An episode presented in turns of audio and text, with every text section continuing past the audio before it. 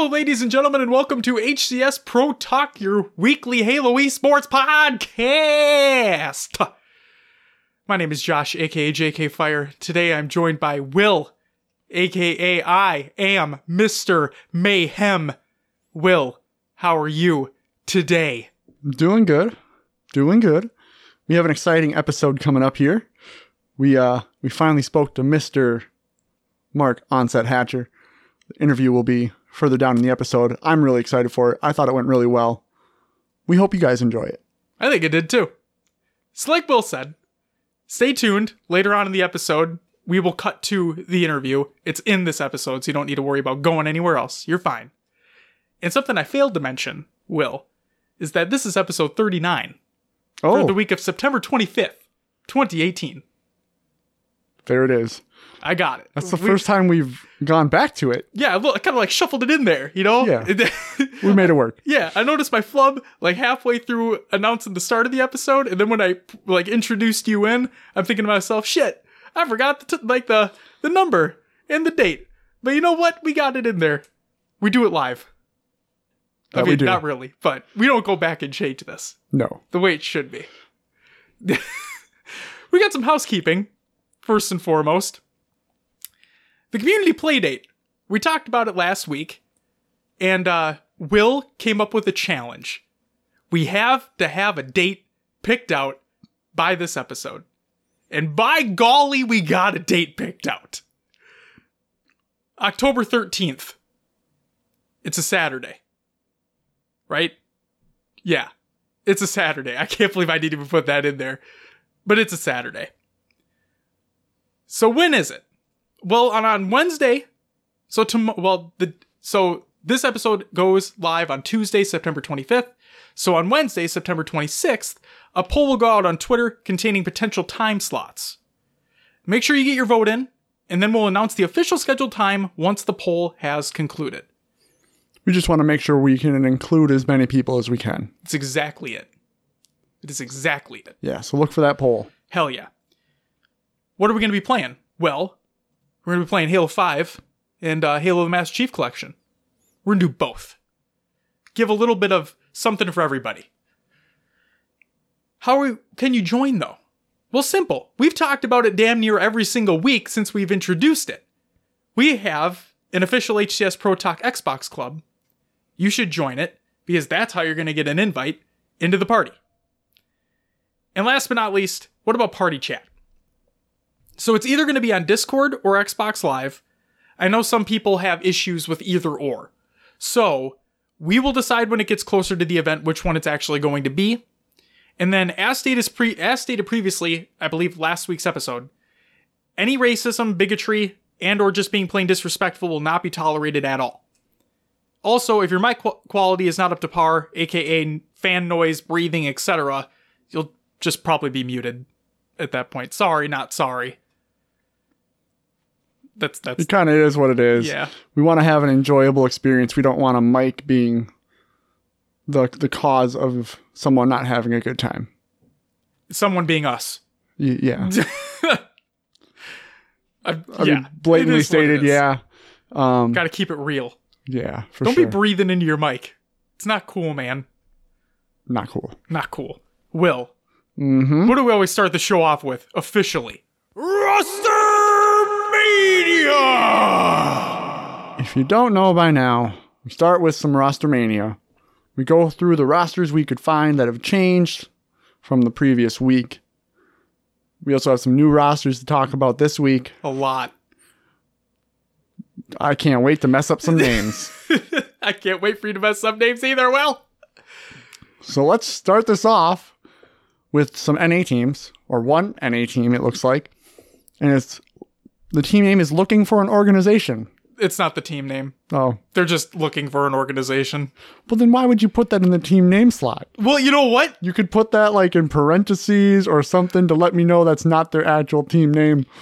calling you out here, Josh. I feel like I'm getting uh I, I feel hurt.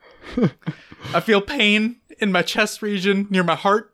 Do you know what? Do they have a team name? No, they don't. Okay. Not at this current time. So this team that does not have a name, they're looking for an organization though. Here we go. It's Kolek, Floppy, Jax, and Buffet. Floppy. Floppy. I say floppy every time, don't I? You do. You know, I think it's because I'm a hockey. I'm a hockey guy, and you Is know, there a hockey there's player? there's no, there's not a hockey player, but there's a thing called hockey flow, and I just want that to be a thing. Hockey floppy. Yeah, floppy. That's what, floppy. I'm sorry, floppy. I'm gonna call you floppy from ever, forever now. For now on. that's it from NA. Um, we do have some Europa Halo No Team Needed with a twist rosters. So here we go. We have the team Mocket Warlord that includes Mocket Warlord, Carn Carnivo, Carnivo, Here we go. Gas 7C, and Savier. We have Curly Sniper, which includes Curly Sniper, V Blight, Nath Moore, and Zara T- Twitch TV. Is that what? do that right? Zara, Ziara. Dude, this is why you say the names. You think I fucking have an idea? I'm the one that just takes them, pastes it in this list, and we're good to go. That's all I do. Okay. Next, we have the Wonder Boys, which includes L Wonder Boy, which It's Wonder Boy. it's the actual Wonder Boy. It is the actual Wonder Boy. Wonder Boy confirmed Yep. on a roster. We also have Evil P- Pander. I was going to say Plander, and then I just knew that wasn't right. Evil Pander, Censure, and Lundy. We have Mocket Squashy, which includes Squashy, Dash, Mr. T and Crumpets. Love that name. It's a great name. And Worst Tactics. Um, we have Team 9 Icon XL, which includes 9 Icon XL, Killer Cinto, Naptime EU, and Sean the Penguin. Next, we have Team Hef, which includes, you guessed it, Half. we have Jambo JLB, AG Spa, and TE Sketch.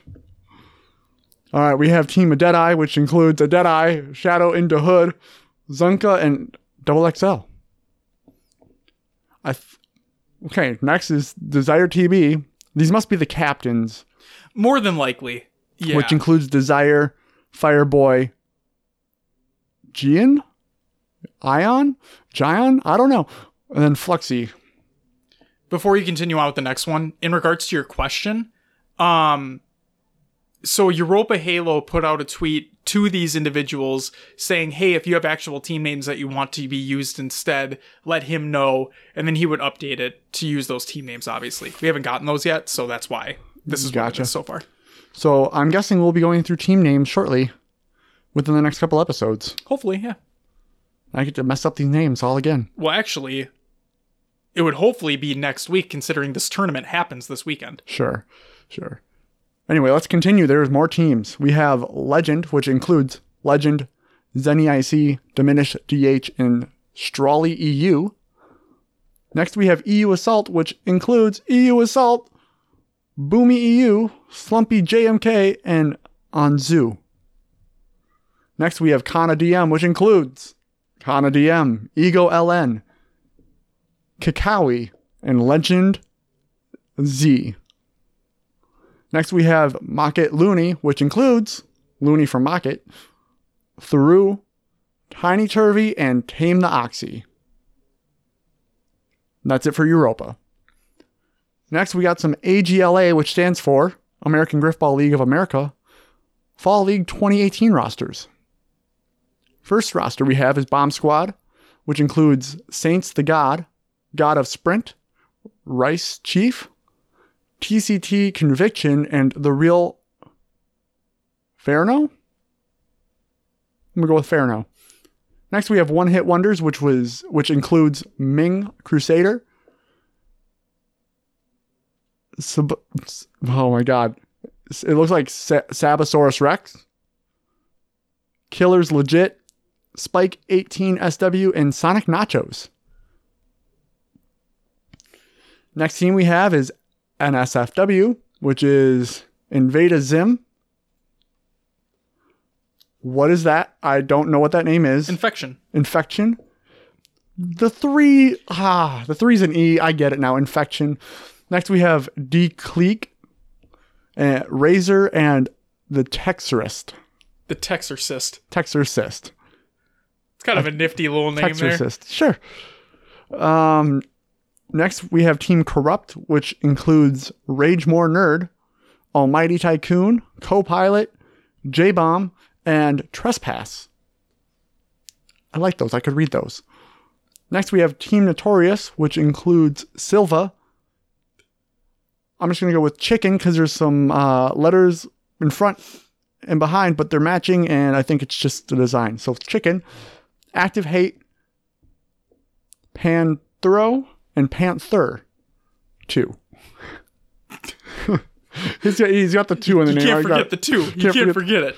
Next, we have Team Legacy, which is Reyes, Net Pride, Nets Pride 15, KSI Gambit 7, Genji, and Always Trolling.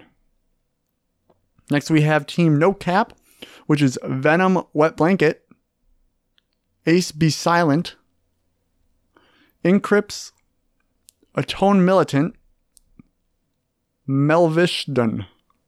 I probably said that wrong, but it looks Melvishton. Okay. Um, next, we have Orphanage of Troubled Teens, It's a great team name. which includes Mungo Pungo. Great name. That is, that's really good. That one, that one got me going there. Uh, Stop Killing Me, FBK27, Night with a bunch of letters and numbers. It says he's currently suspended for the next five series. And then we have Ben 9116. So, not sure what's going on with Knight there, but something happened. Um, next, we have Team Nobility, which is Perfect Demise, Thumping Hawk, Skittles, Revenge in the Sky, and Mystical Novice. And last but not least, we have Vanguard, which includes Avenger, KD Skill, BCN 19, FS, MS, Wolverine, and Mr. Epic Beast. And that's what we got for Roster Mania. You should have like an audience soundbite in the background that just like, yay! When I like get giving you a it. good job, you know? When I finally get through it, Yeah. Sure, sure. You did pretty well there. I felt like I did okay. Yeah, I Better think you than did. usual. Yeah. It, there was the confidence. Yeah. I sense the confidence. I just have to go names. at it. He's got to just fucking get in there. The Mungo Pungo. Mungo Pungo, best name of the list. It's it is probably the best name there. Um, is that it for rosters, Will? That's all we got this week. But what it's not all for is Will's Avengers within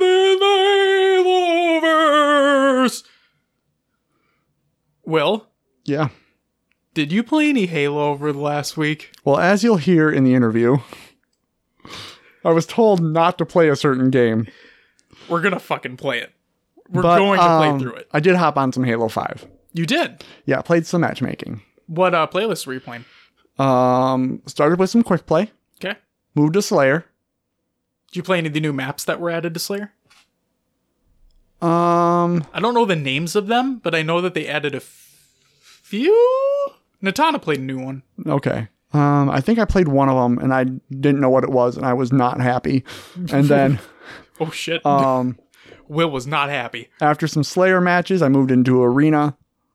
Um, I think, I think I got nine. I have nine of my ten placement matches done in Arena, maybe like four done in Slayer.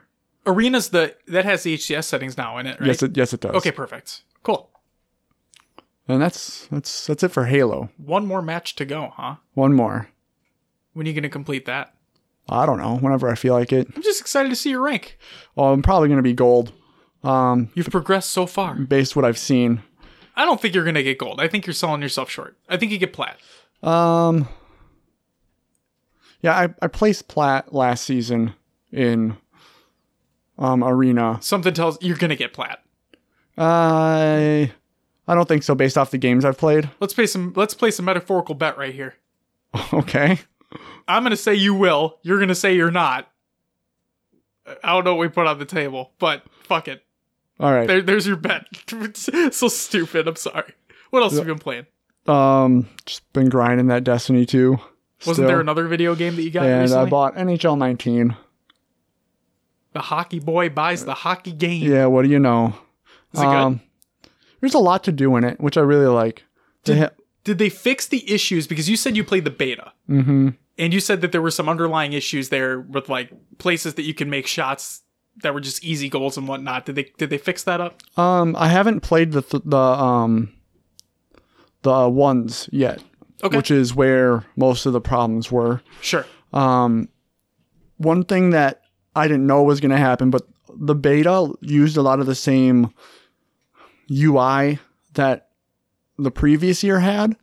And I was kind of not happy that, you know, they didn't change anything. Well, here on game release, they actually did change it. They just didn't implement it in the beta. So that was really cool to see. That made me happy Cool. that they did make changes. Um, and yeah, I haven't. I know that uh, that ones category gets me uh, quite salty because of how things work. It's like a free for all, and it's it's can get horrible at times if people aren't um, playing the. It's it's horrible to say, but people should. People don't know. Some people don't know strategy of how to defend and how to actually play this mode. So um, you get burned sometimes by someone else not knowing what to do. Or so I get mad. I like you should have been blocking there instead of both of us rushing at the guy. And then I lose and then I'm not happy. So But it also comes from you playing legitimate hockey as well. yeah, I, I do have some hockey knowledge on where I'm supposed to be, what I'm supposed to be doing. Yeah, so it's like you, you expect the same Thing out of the game. exactly, When- and that's when- not a, that's not a bad thing either. But when in reality it is a game and there are ways to get around what should be happening. Yeah, but the fact is, you always want to win, and Yeah. there's nothing wrong with that. Just makes you hopefully a better player with practice, and whatnot too. Yeah, for sure. Good shit. You, uh, I know you've been on Destiny because we've been playing together. Yep. Uh, not as much as you though. You've definitely been on that grind a little bit more than me. Uh, but yeah, playing some D two. Um, playing some more MCC. Strictly the Halo Four arena playlist because I'm like one of the only fucking people that enjoys playing that game. I swear to God. But it's still really, really good. I'm telling you guys, if you have not played the update yet, you need to get in it. It's not just Halo 4 I'm talking about. One, two, three, ODST as well. It's all great. It all plays really well. Um, played some Forza Motorsport 7 on PC. Just continuing my career on that because I'm excited for Forza Horizon 4 coming out later. And I didn't include it in the show notes, but um, I started Dragon Quest 11 on the PlayStation 4. I played an hour of it. And uh, it's gonna sound stupid, but it feel, I it's been a long time since I played a Japanese role playing game, and it's been a long time since a Dragon Quest game has been on a home console. I'm not talking about the handheld ones. I'm talking about like Dragon Quest 8 on the PlayStation 2, long ago. So it feels good having this familiar feeling with this type of game on like a current gen console right now. And uh, it plays really well. It looks really good. It sounds really good. So excited to continue playing that. But that's all I've been doing. Will, Yep. anything else you've been playing before we move on? No, no, that's been about it. Then it's time for the news. First up, I said we were going to talk about them before, and damn it, I'm going to include them finally within the show. If you guys don't know what Installation Zero One is, it's a fan made Halo game. You should go check it out. There's a weekly update. We'll include it in the show notes. Go check it out. There's a lot to see. Next up, hey, Will, Yeah. do you like working? Depends on what that work is. Well, what if it was working on video games? Who wouldn't enjoy that? Well, ladies and gentlemen, 343 Industries, yes, the people who play who make and play Halo. They have some job openings. Check them out at the link we include in the show notes. Some big ones to note Go for it. software engineer, senior data and applied scientist, senior software development engineer, senior software development engineer number two, if you want to be working alongside that person. they also have a lot of art and design, and they also have a music supervisor position open. I'm going to say serious applicants only. Yes. They're they're probably only looking for very serious applicants. Yeah. But um yeah, there's a lot there's a lot of openings over there. There are. go check it out if you are qualified and interested. One would think that they might be making a big budget video game title in- Oh. set in the Halo franchise. Maybe. I mean, I wouldn't know. I, we didn't talk about this game previously on previous episodes, and we sure as hell didn't talk about it in the onset interview later on within the show. But hey, who are we to say? Next up, you can bid on an Xbox One X custom console from top celebrities to support Make a Wish Foundation. The reason why this one's included in our news topics is because there is a custom Halo themed console and it looks amazing and there's a ton of autographs on it. You should go check it out and if you have the money to, you should donate. And if you don't have the money to donate, you should donate a smaller amount anyway to the charity because they're awesome. You like that run on sentence? That was great. Very nice. Next up, the Halo Community Spotlight for September 20th by Grim Brother One is over on HaloWaypoint.com. Check it out. We'll include a link in the show notes along with everything else that we talk about today. The Halo Loot Crate for October has been announced, Will. Woo! We're honoring Noble Team's expert marksman, diligent scout, and ever vigilant eye, June A266, with an exclusive Halo Icons figure and more in October's Scout themed Halo Legendary Crate. Order by October 15th at the link provided. Supplies are limited. I'm gonna have to get me one of them loot crates sometime. They're 40 bucks a piece and they come every two months. Yeah.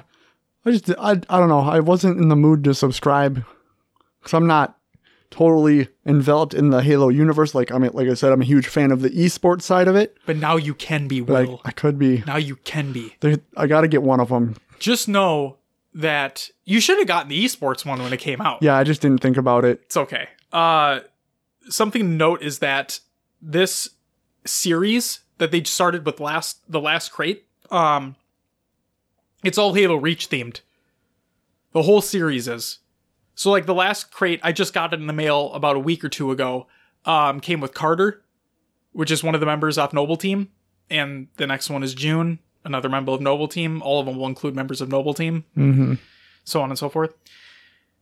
Um, Halo 3 ODST's birthday was on September 22nd. And the tweet reads When the Covenant arrived on Earth over New Mombasa, humanity. Jesus. Humanity faced one of its most desperate times.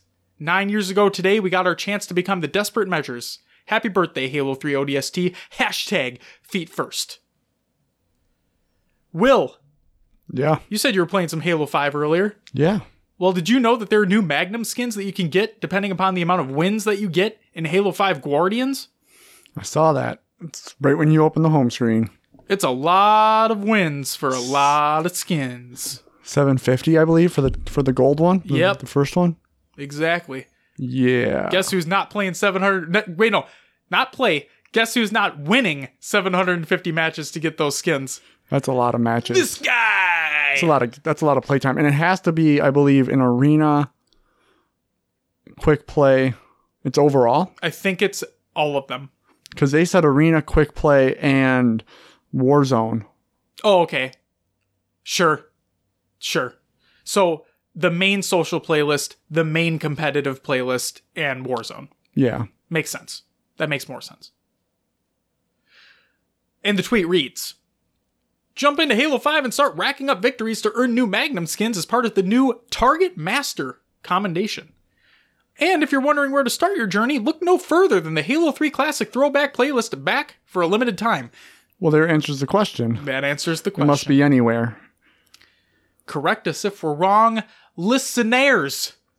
I'm wondering if when they stated in that in that I don't remember if it was a tweet or what I saw, but if they meant arena as like competitive, quick play as social, Sure. maybe something. I, anyway, moving on. Will. Here's the big one. I'm gonna be silent for quite some time here. I mean, chime in if you want to, obviously. There's some good points in here. So, this is the MCC September update by 343 Industries over on Halo Waypoint.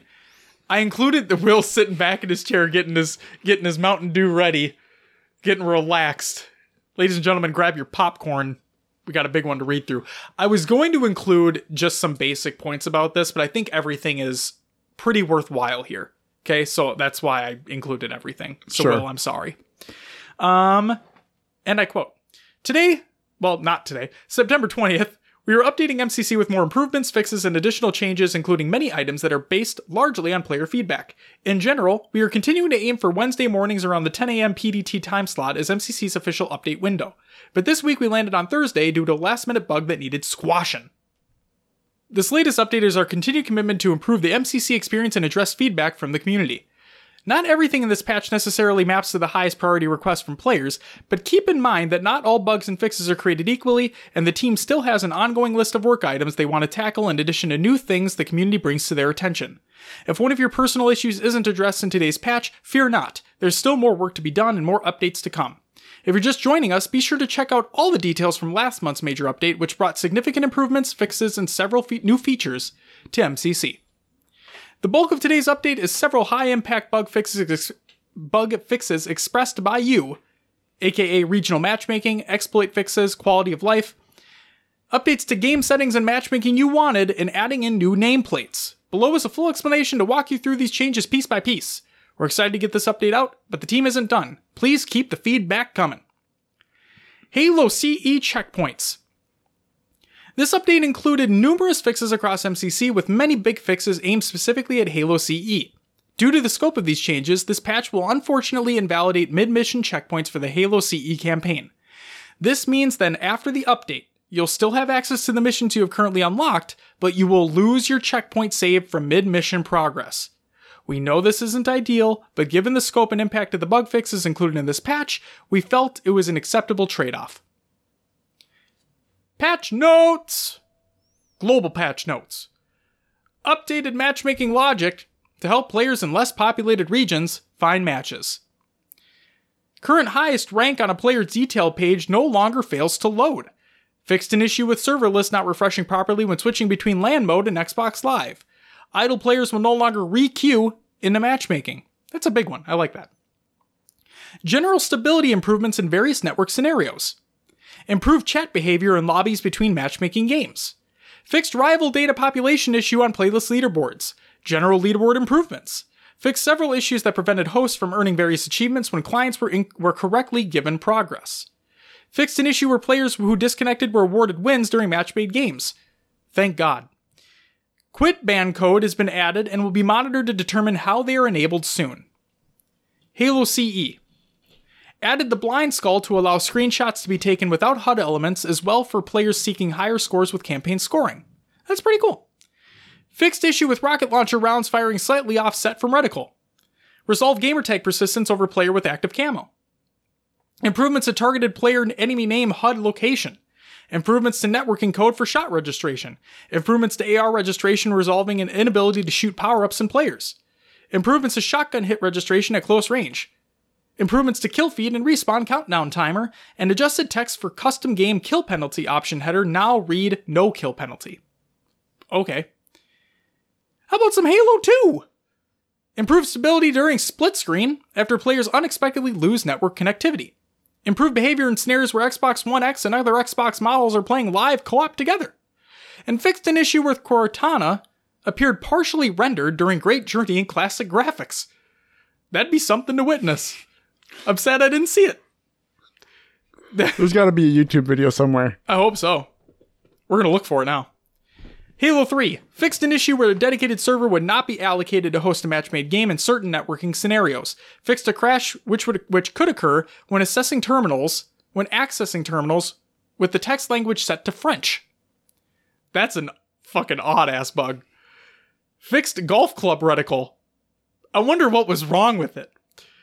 Golf ball now appears in its intended glistening white. These are some fucking weird patch notes, man.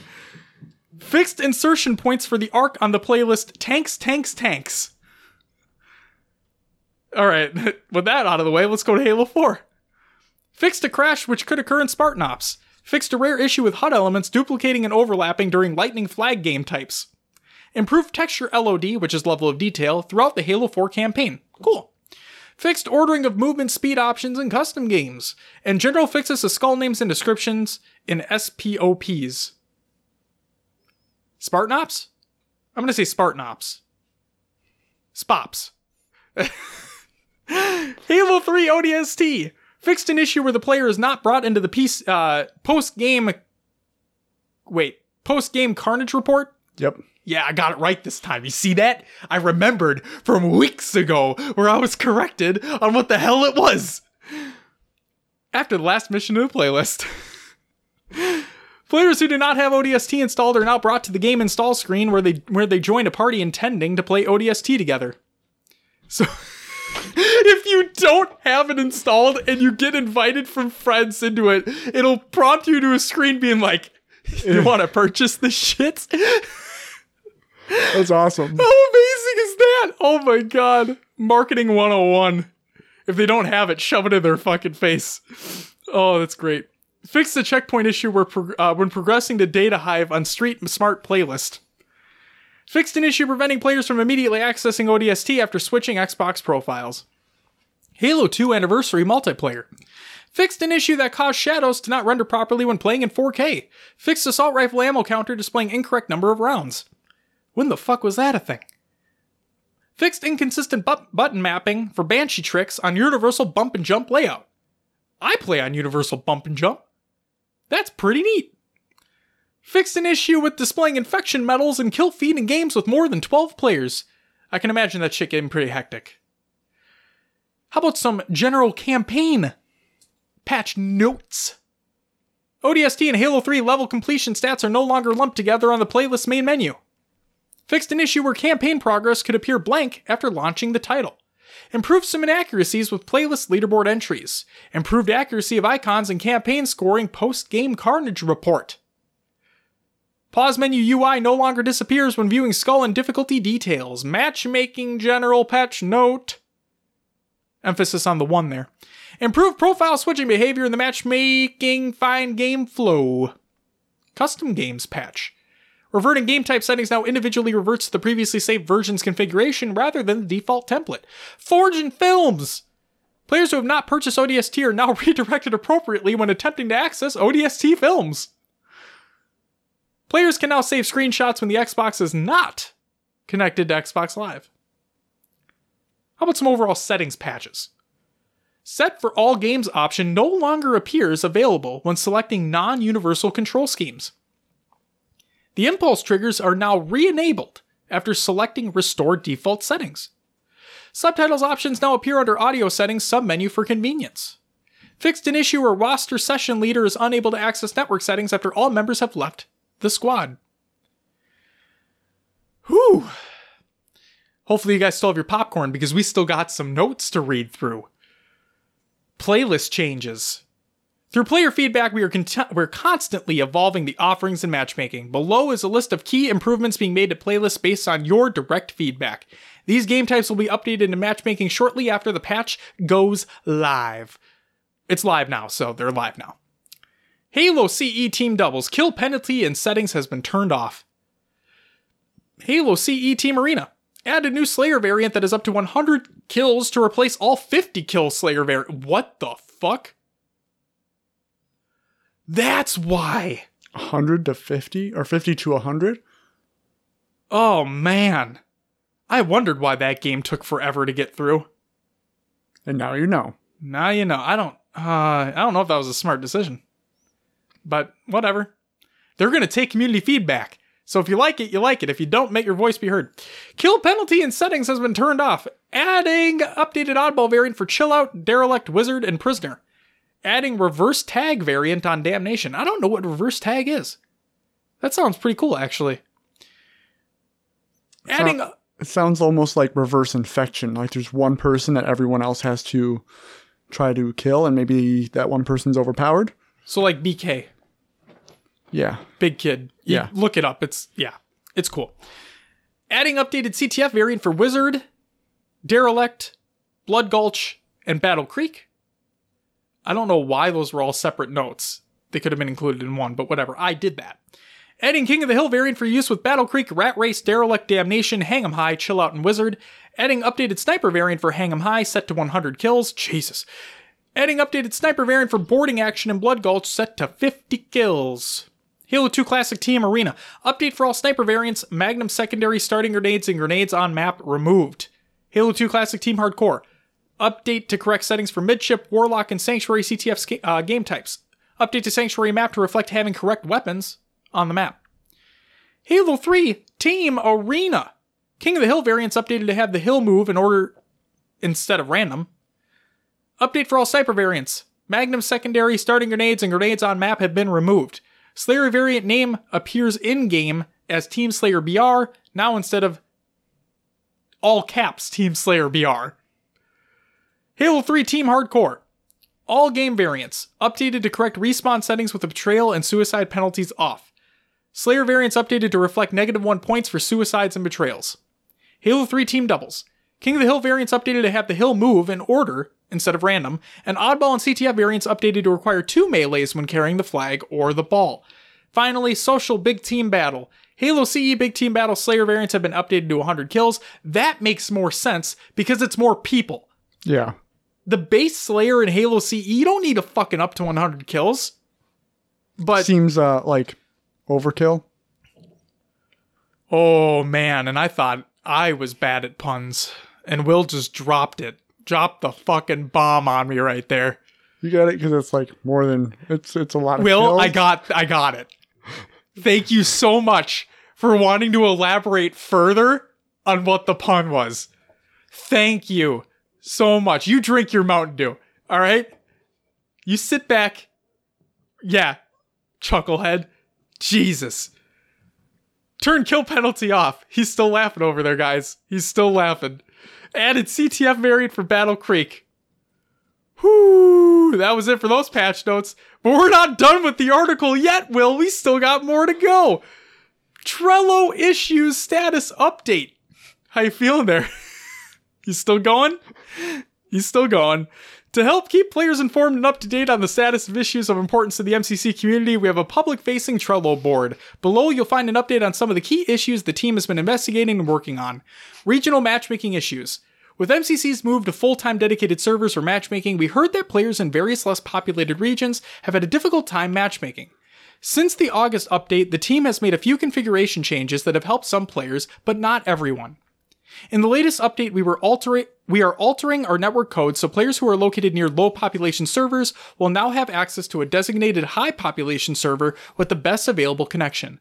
To read all of the fine print, please take a look at this post here. Uh, a link will be included, obviously. We're eager to hear how these changes help players who are still encountering regional matchmaking issues. Please let us know. Please note that if you got a spotty connection or a high ping, you'll be able to connect to a dedicated server, but your overall game experience may still be less than optimal depending on the amount of latency between your console and the server. Idle players in games. With this update, we are adding a feature to stop idle players from automatically queuing back into matchmaking again. If players are not active, they will not be removed from a game, but instead be removed from matchmaking searches by no longer queuing up for additional matches. Ranking exploit. A bug was found by the community after the August update where players could lose network connection and continue to rank up in Halo 2 Anniversary, Halo 3, and Halo 4. This has been fixed in this update. Halo 4 doesn't have a rank playlist. Just throwing that out there. Because if it did, I'd be playing the shit out of that even more. But it doesn't. Matchmaking peer to peer bug exploit. With the update in late August, we changed how hosting worked in matchmaking from peer to peer to dedicated servers. However, a bug was found where, in very rare cases or through an exploit, the system would cause a matchmade game to fall back to a peer to peer model. We have isolated the code and altered it so if a player is unable to connect to a dedicated server, you will no longer have any option to start a matchmade game in a peer to peer situation for host. Aim sensitivity or feel. We are continuing our efforts to investigate what players have been talking about regarding aiming, aim sensitivity, and how it feels in game. This particular issue is uniquely challenging because it is so subjective. While some players state that aiming and movement feels off, other players have given feedback that it feels better than ever. As far as the code is, is concerned, there's nothing in there that would explain why the version in MCC feels better and wor- or worse than it did in the original title. The team has really been focused on making the MCC games as close to their original counterparts as possible, and they made a gr- lot of great progress in this area. Beyond the game code itself, there are multiple factors that can contribute to how the game feels to players. 1. Each Halo game is fundamentally different, and each has its own unique nuances with regards to how it feels. In some cases, players may just not remember that Halo 3 always felt a little different and uses a different hit detection model, for example. Moving between different Halo titles within MCC can make it feel extra noticeable when one or more games feel different, even more so if your point of reference is somewhere uh, something newer like Halo 4 or even Halo 5. 2.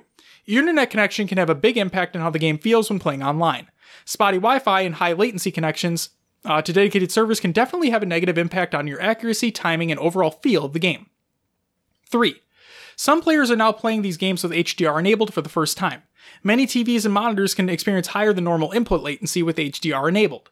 We've spoken with a few players who've adjusted their TV settings, most have a game mode that tends to reduce this latency, and reported things feeling much better. And 4.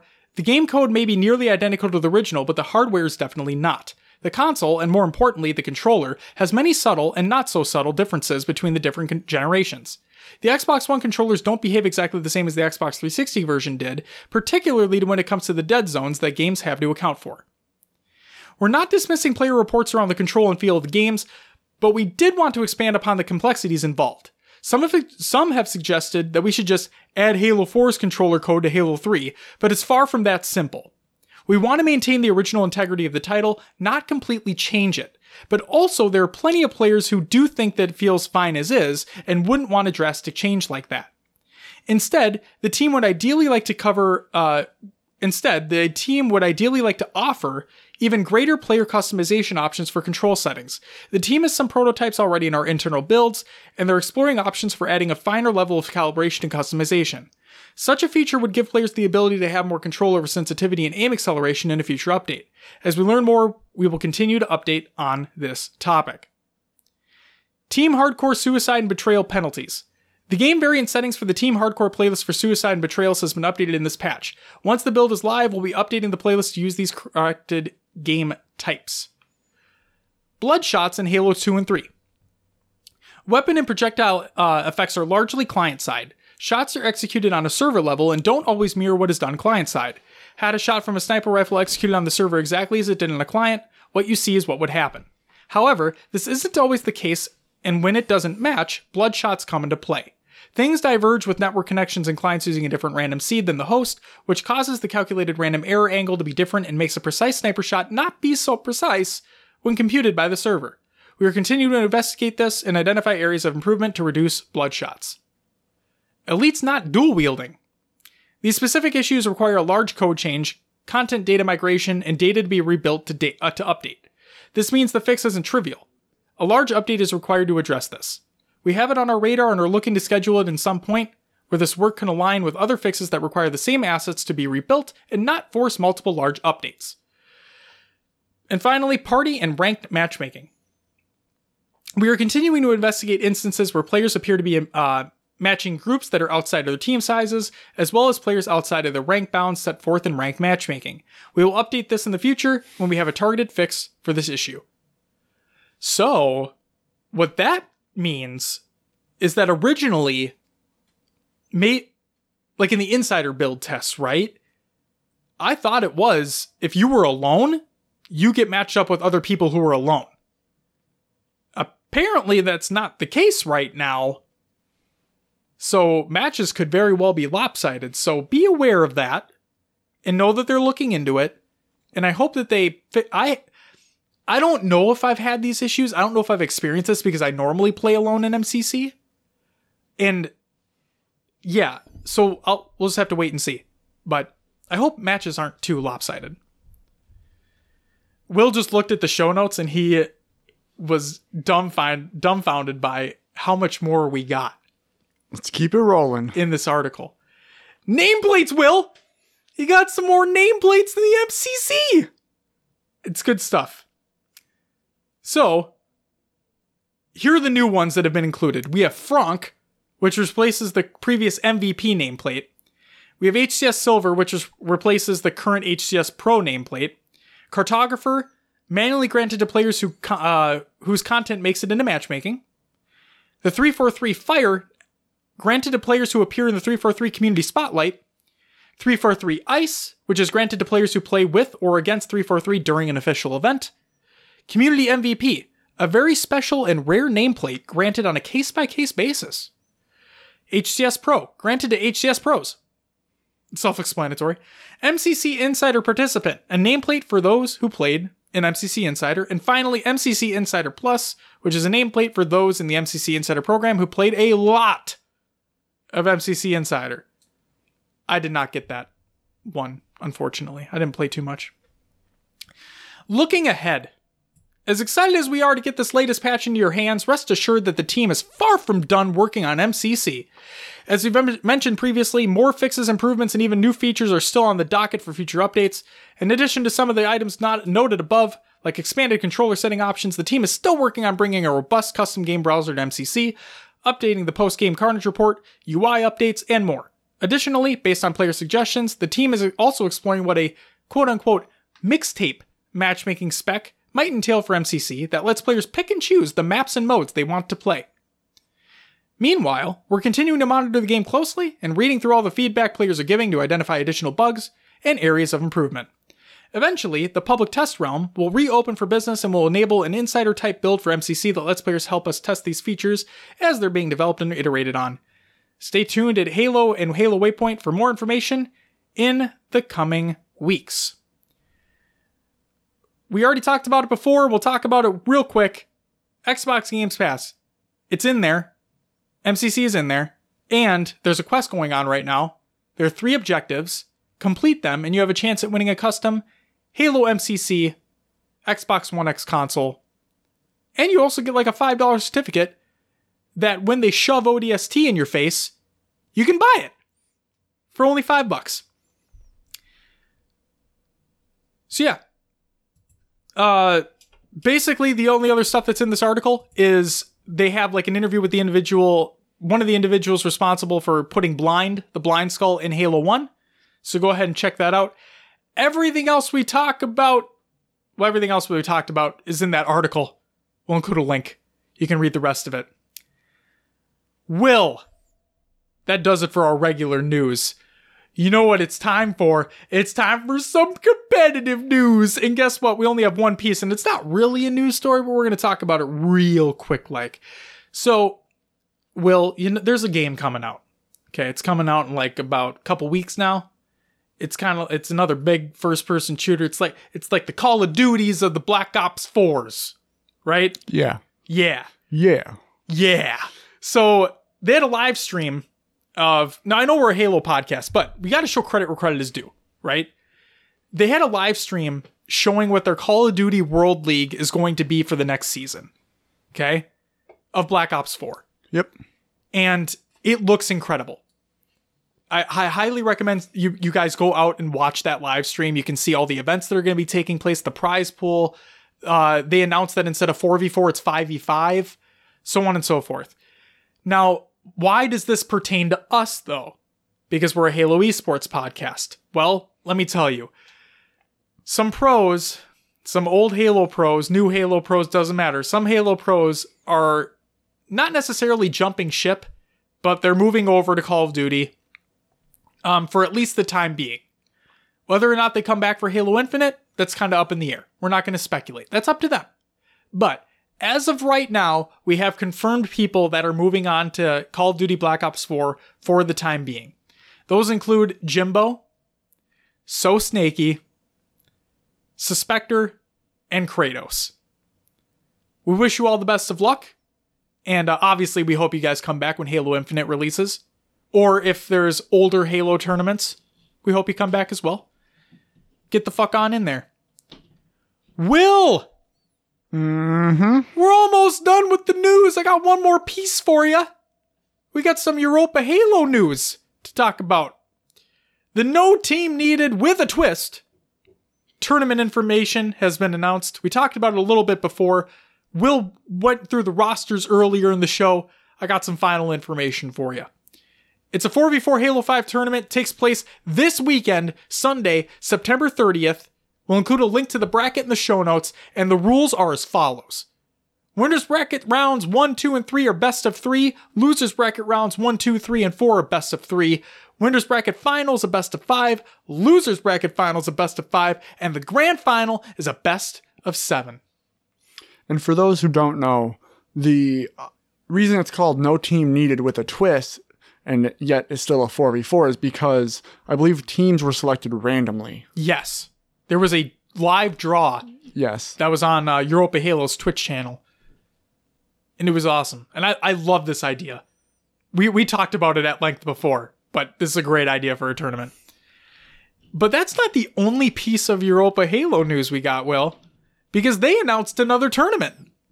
The European Halo Championship tournament has been announced. It is open to all European nations and players.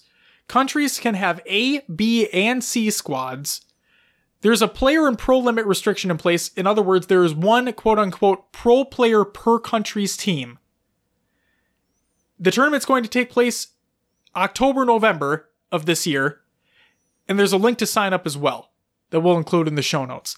Now, the other thing to note here is that while it states open to all European nations and players, Europa Halo has been on the Twitter talking about potentially including some other regions as well. So if you're interested, check out the link in the show notes and uh, potentially sign up. Will, boom shakalaka, that's it for the news. But uh you, you got we got something for you, Will. Do I get to read the scrims? You get to read the scrims. Do it up, sir. There are no scrims. There's nothing. nothing. Nobody scrimmed. Nothing we could find by uh, that happened over the last week. I think teams are just taking a break.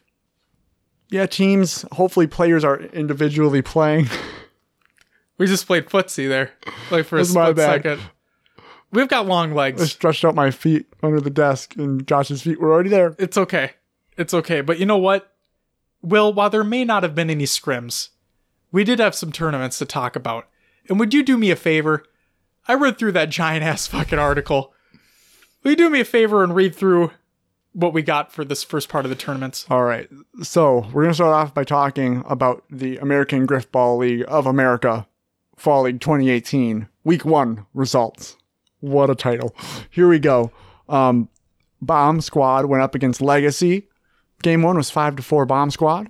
Game 2 5 to 3 Bomb Squad for a series score of 2-0 going to Bomb Squad. We then had No Cap go up against Nobility. Game 1 was 5 to 1 No Cap. Game 2 5 to 4 No Cap for a series score of 2 to 0 going to no cap. Here we go. One hit wonders up against N- Notorious. Game one was a 5 0 going to one hit wonder. Second game, 5 3, one hit wonders. One hit wonders win 2 0.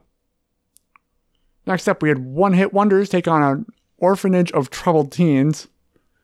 Game one went 5 1 to Orphanage of Troubled Teens. Game 2, 5 to 1, one hit wonders.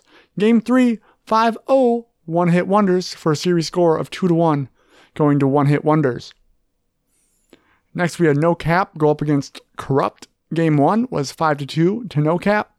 Game 2, 5 to 2 to No Cap for a series score of 2 0 to No Cap.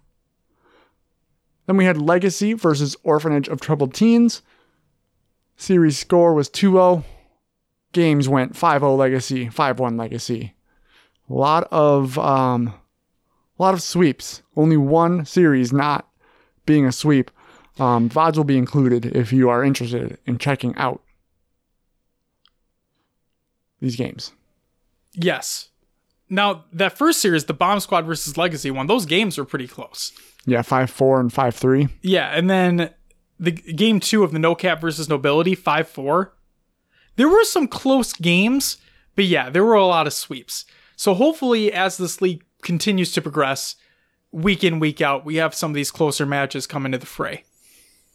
some Will- matches to look ahead to Yes. um, on Monday, which is today, the day we record. So they're already out there. Go check out the VODs if you can find them. Legacy is going up against the Vanguard team, which we hadn't heard from yet. Corrupt is going up against Notorious on Tuesday, September 25th, the day this airs. Bomb Squad is going up against One Hit Wonders. Notorious up against No Cap. On Wednesday, we have Bomb Squad versus Corrupt, One Hit Wonders versus Legacy, NSFW versus Nobility. On Thursday, NSFW versus Legacy, Notorious versus Orphanage of Troubled Teens. And then on Friday, we have Corrupt versus Legacy. So a lot of matches coming down the line here. We'll be reporting on them next week. So look, looking forward to those. Of course. I think this league is great, to be completely honest. Something that we haven't seen. I mean, they've had these leagues in the past, we just haven't been able to cover it because, yeah. This is good stuff. All right, we got some other tournaments to talk about. The Esports Bar KC Halo 3 2v2 tournament took place. Also in collaboration with Midwest Esports. Got to shout them out as well. First place went to Team 2X, which consisted of Nick Gast and Jake Middleton, taking home $70. Congratulations to you guys. Second place going to Team OG. Uh not not the the Dota 2 winners. You know, yeah. John Daters and AJ Juarez taking home $30. Congratulations to you guys. Third place going to Team Doots. That's a like that name. Oh no. Will, can you read that last name? I'm gonna fuck it up. So third place going to Team Dutes with Matt Giuseppe and Jacob Murdoch. We're gonna go with whatever the fuck you said. Gillespie? oh no! See, this is exactly why I didn't want to say. it, Yeah, I'm like, gonna go with I'm gonna go with Gillespie. All right, sounds good to me. Then we have the Beyond Astro Spartan September Halo 5 free for all tournament recap. First place going to Tapping Buttons, a man who we've seen come back up into the conversation for a few weeks here, taking home 500 buckaroos. There'll be a link to the bracket as well in the show notes. Congratulations, Tapping Buttons. I saw you. I don't know if you listen to this show, my man, but I saw you throwing some shade on the Twitters to your competitors. It was really just to one person, but that's another story for another day. You can go ahead and look up those tweets if you want to. Then we had the Team Respawn September 1v1 Halo Wars Champions League tournament results, which took place actually on September 9th. So I forgot about this one. This one's on me. But I found the information and we got it for you right here. First place going to Almirante, 99. Second place going to Deluxe Swing, 2374. Third place going to Cars and Cameras. There will be a bracket included. And the other Halo Wars tournament that took place was the Banished Halo Wars Champions League Season 2 tournament number 2, which took place on September 22nd. A lot of twos. First place going again to Almirante, 99. Second place going to, again, Deluxe Swing, 2374. And third place going to, not again, Mike Beeston, who won last season. Staying at the top. Yep. So we'll see if he can uh, remain. We'll see if he can get back up into that second, maybe first place position. Brack will be included as well. Oh, Will, we made it. That we did. This is it, ladies and gentlemen. The moment you've all been waiting for. The moment where Will uses his immaculate production skills and cuts to our interview with the one and only Mark Onset Hatcher. And without further ado, we present to you that interview. Hello, ladies and gentlemen, and welcome to our very first interview for HCS Pro Talk featuring none other than Mark Onset Hatcher. Mark, how are you today? I'm excited to be here, man. Uh, thank you to you guys for having me on. It's, it's always good to talk Halo with people. So, uh, yeah, thank you very much for having me. Not a problem at all. And actually, not just Halo, we're going to talk about some of your personal life as well, if you don't mind. Oh no. Because, Okay. well, I think it's it's it's all fun. It's all fun and games when we all talk about Halo and whatnot. But uh, what a lot of people don't know is a lot of other aspects about the individual's life when it comes to casting Halo or whatever it may be. So okay. that's kind of what we want to try to provide as well. So I'm nervous now. I'm nervous. we put out a couple uh we put out a poll on Twitter asking since we knew we were going to have you on the show what people were interested in asking you from their perspective. So, let's just get started with a simple question that everybody has a story, so what is yours? How did the name Onset come about? uh, it was. There's no interesting story behind it. I'm afraid. There's no uh, excitingness. I I liked short gamer tags. Uh, there was a player who used to play in Europe that you might remember from Halo 3 called Reaction. And I really liked his gamer tag, the one word. Um, and I just picked Onset because I thought it sounded cool. That's literally it. There's no like, there's no like crazy backstory or like, you know, there's nothing behind it. There's no acronym or anything. It's just, it's just, I thought it sounded cool. Well, lucky for you, it does sound cool.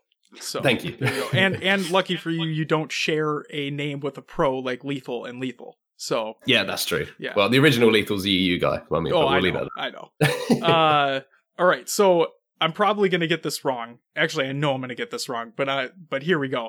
Uh, Max and I think Ali on Twitter ask, why is Mark called Mark and not Markuniu? Uh, so these, so this is Max and Ollie. Uh, Max used to work for Gfinity and Ollie does. Um, and for some reason, they were on a night out once and they decided that I should be called Marcunio instead of Mark. That's amazing. So every time that I see those guys, I'll be like, "Hello, boys," and they'll go Marcunio, and that's it. So there's again, there's no real reason behind it. It's just Max being weird. that's it. I think that makes it more amazing that there's no reason behind it. It just happened. no, no, no. That's pretty much that's how a lot of things at Gfinity are. that is incredible. All right. Uh so we creeped through your Instagram and Twitter feeds, okay? Okay. And we noticed a trend with the fitness. Yes. So we're wondering, what is your workout routine? And do you have any tips and tricks for those looking to start getting more in shape? Mainly because Um, we're scrawny, scraggly dudes here. We need something. We are indeed. Yeah.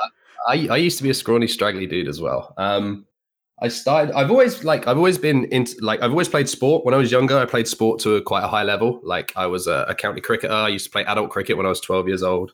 Um, like and the equivalent equivalent of county cricket is kind of like club football over here. Um, I used to play uh, county football. Uh, you know, I was, I was an all round sportsman. Um, and I was always into my fitness and stuff. And then I went to university and uh, got into the kind of the standard routine of you know drinking too much and not sleeping enough, and I just felt a bit poop to be honest with you. Yeah. Uh, so one of my friends who I went to university with went to the gym, and I started going with him, and I really enjoyed it. And then I had like a couple of years break when I got like a job and and stuff like that. And then I really got back into it because one of my friends is a is a personal trainer who actually owns the gym where I go. Um, and I, I kind of decided that I needed to improve my physical fitness, and it gave me it gave me something to do away from gaming because it can be quite. I'm sure everybody knows, like you can get very like I was playing a lot of Halo. I was getting very obsessive about Halo even before I was casting. You know, I was a I was a pretty good Halo player myself in Europe. Um, and it kind of does take over your life, especially when you're working. Like I used to work a job where I'd have to be in the office at 7 a.m. Um, I was taking phone calls from six on my way in. I didn't get back to eight or nine. I'd get straight online and I'd scrim. Um, and I had no release whatsoever from it. And then starting to go to the gym and get into fitness, it really gave me that release and that sense of uh, like a target, something to to keep improving at. Because that's kind of how I work. Like with anything I do, whether it's work, whether it's you know being in the gym, I need something to work to to give myself the motivation to get better. Um, so with the gym, it just became you know I went with with my friend and we started you know lifting weights and whatnot. And you know I'm not saying that I'm you know the I'm not Arnold Schwarzenegger or anything. Like don't get me wrong, but it's it's a real release for me from work um, and the stresses of everyday life, and I absolutely love it because it's it's all on you as well. Like it's all on you. You can put a pair of headphones on. If you don't go to the gym, that's on you. If you go to the gym and you put in a good session, you feel amazing, and it's a really good way to sort of not only physically feel better about yourself, but really helps you you mentally escape the kind of daily rigmarole, and it just keeps you fresh and it makes you happy. So that's why. That's why. That's why I go to the gym anyway. Um, and I, I would recommend anyone else who who would like to go and just uh, take that first step and just just step in the gym, man. Like everyone's nice in the gym. There's no scary people in the gym. The the biggest people in the gym are usually the nicest people in there as well. So like, it can be intimidating the first time you go, but everyone's trying to do the same thing in there. So just get yourself down there, get your butt down there, and start lifting some stuff up and down again. Awesome. It's a great answer. All right. What does a day in the life of Mark Hatcher look like? oh God, is there a day in the life? It could be different every day. Um, Give us a typical depends. work day. Give us a typical work day. Okay, so wake up. Uh, if I go into the office, or say say the week, we'll we'll take the week before London, for example, is probably a good one because there's some kind of relative things to, to what people might be interested in. So wake up. Uh, I, I don't actually live in London myself. I live a couple of hours away. Um, so I'll drive in, get the tube, blah blah blah, get to work, and then for the like the lead up to London was all about helping with the writing of the show, uh, writing scripts for our content, uh, contacting players and preparing them for the content, um, having the conversations with them. So it, it's not a shock to them when there are certain questions, and they can kind of prepare themselves and know that they're going to have interviews because that's quite a big thing. Like to make people feel comfortable about what being on camera is as important as what you're going to ask them because you get a more real response from them.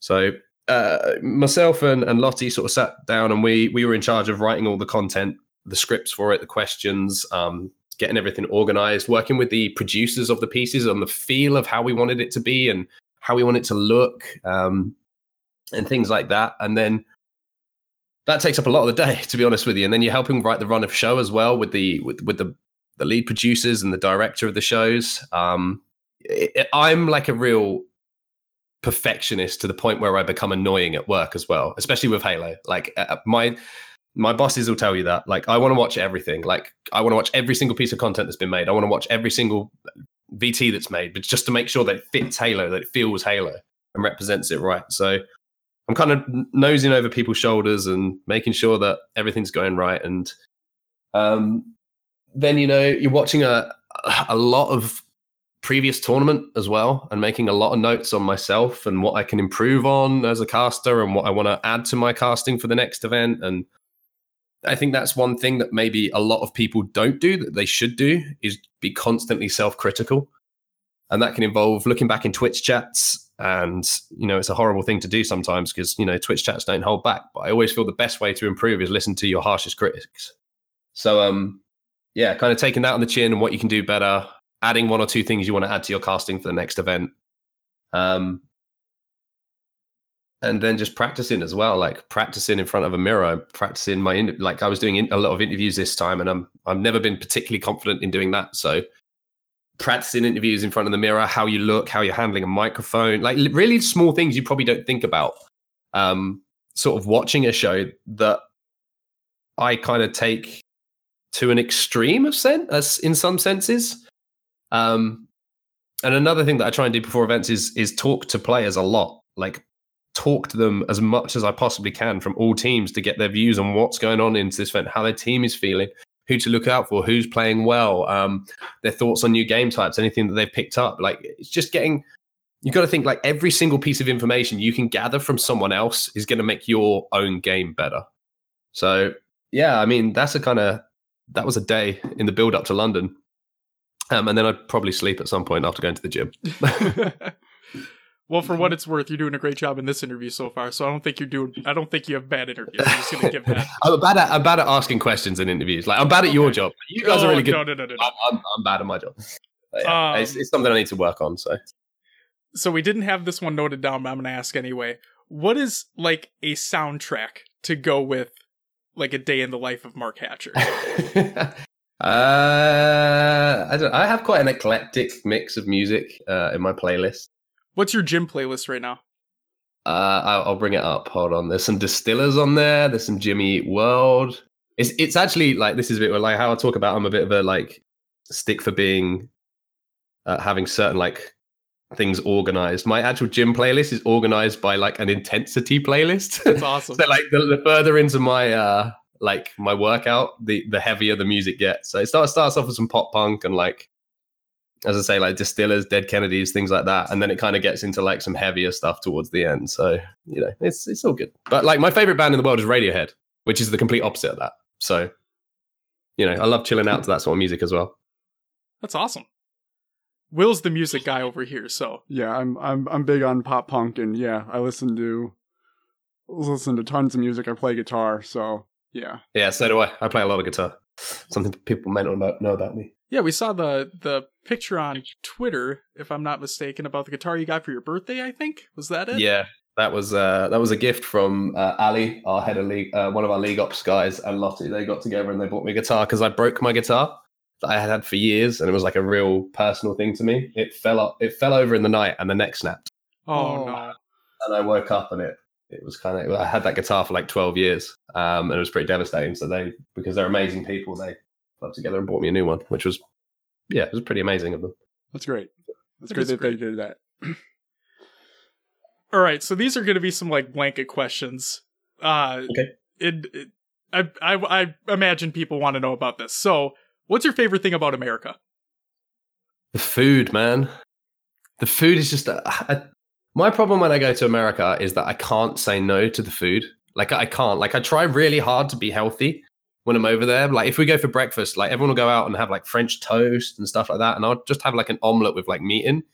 But then I have to have like a side of pancakes or something, just because it's so good. Like I can't. It's so hard for me to like turn it down. It's too damn nice. It's okay. We can't Yeah. say no either. We live here. Yeah, it's it's just it's too easy to get food as well. Like everything's like right next to wherever you are. It's it's crazy. All right. What is your least favorite thing about America? Uh, I don't want to get political. I would say the the only thing that I don't like about America is is how tired I feel at events a lot of the time. Like it's a real struggle. Like it's only when you get to kind of the Saturday and Sunday that I feel like I'm myself.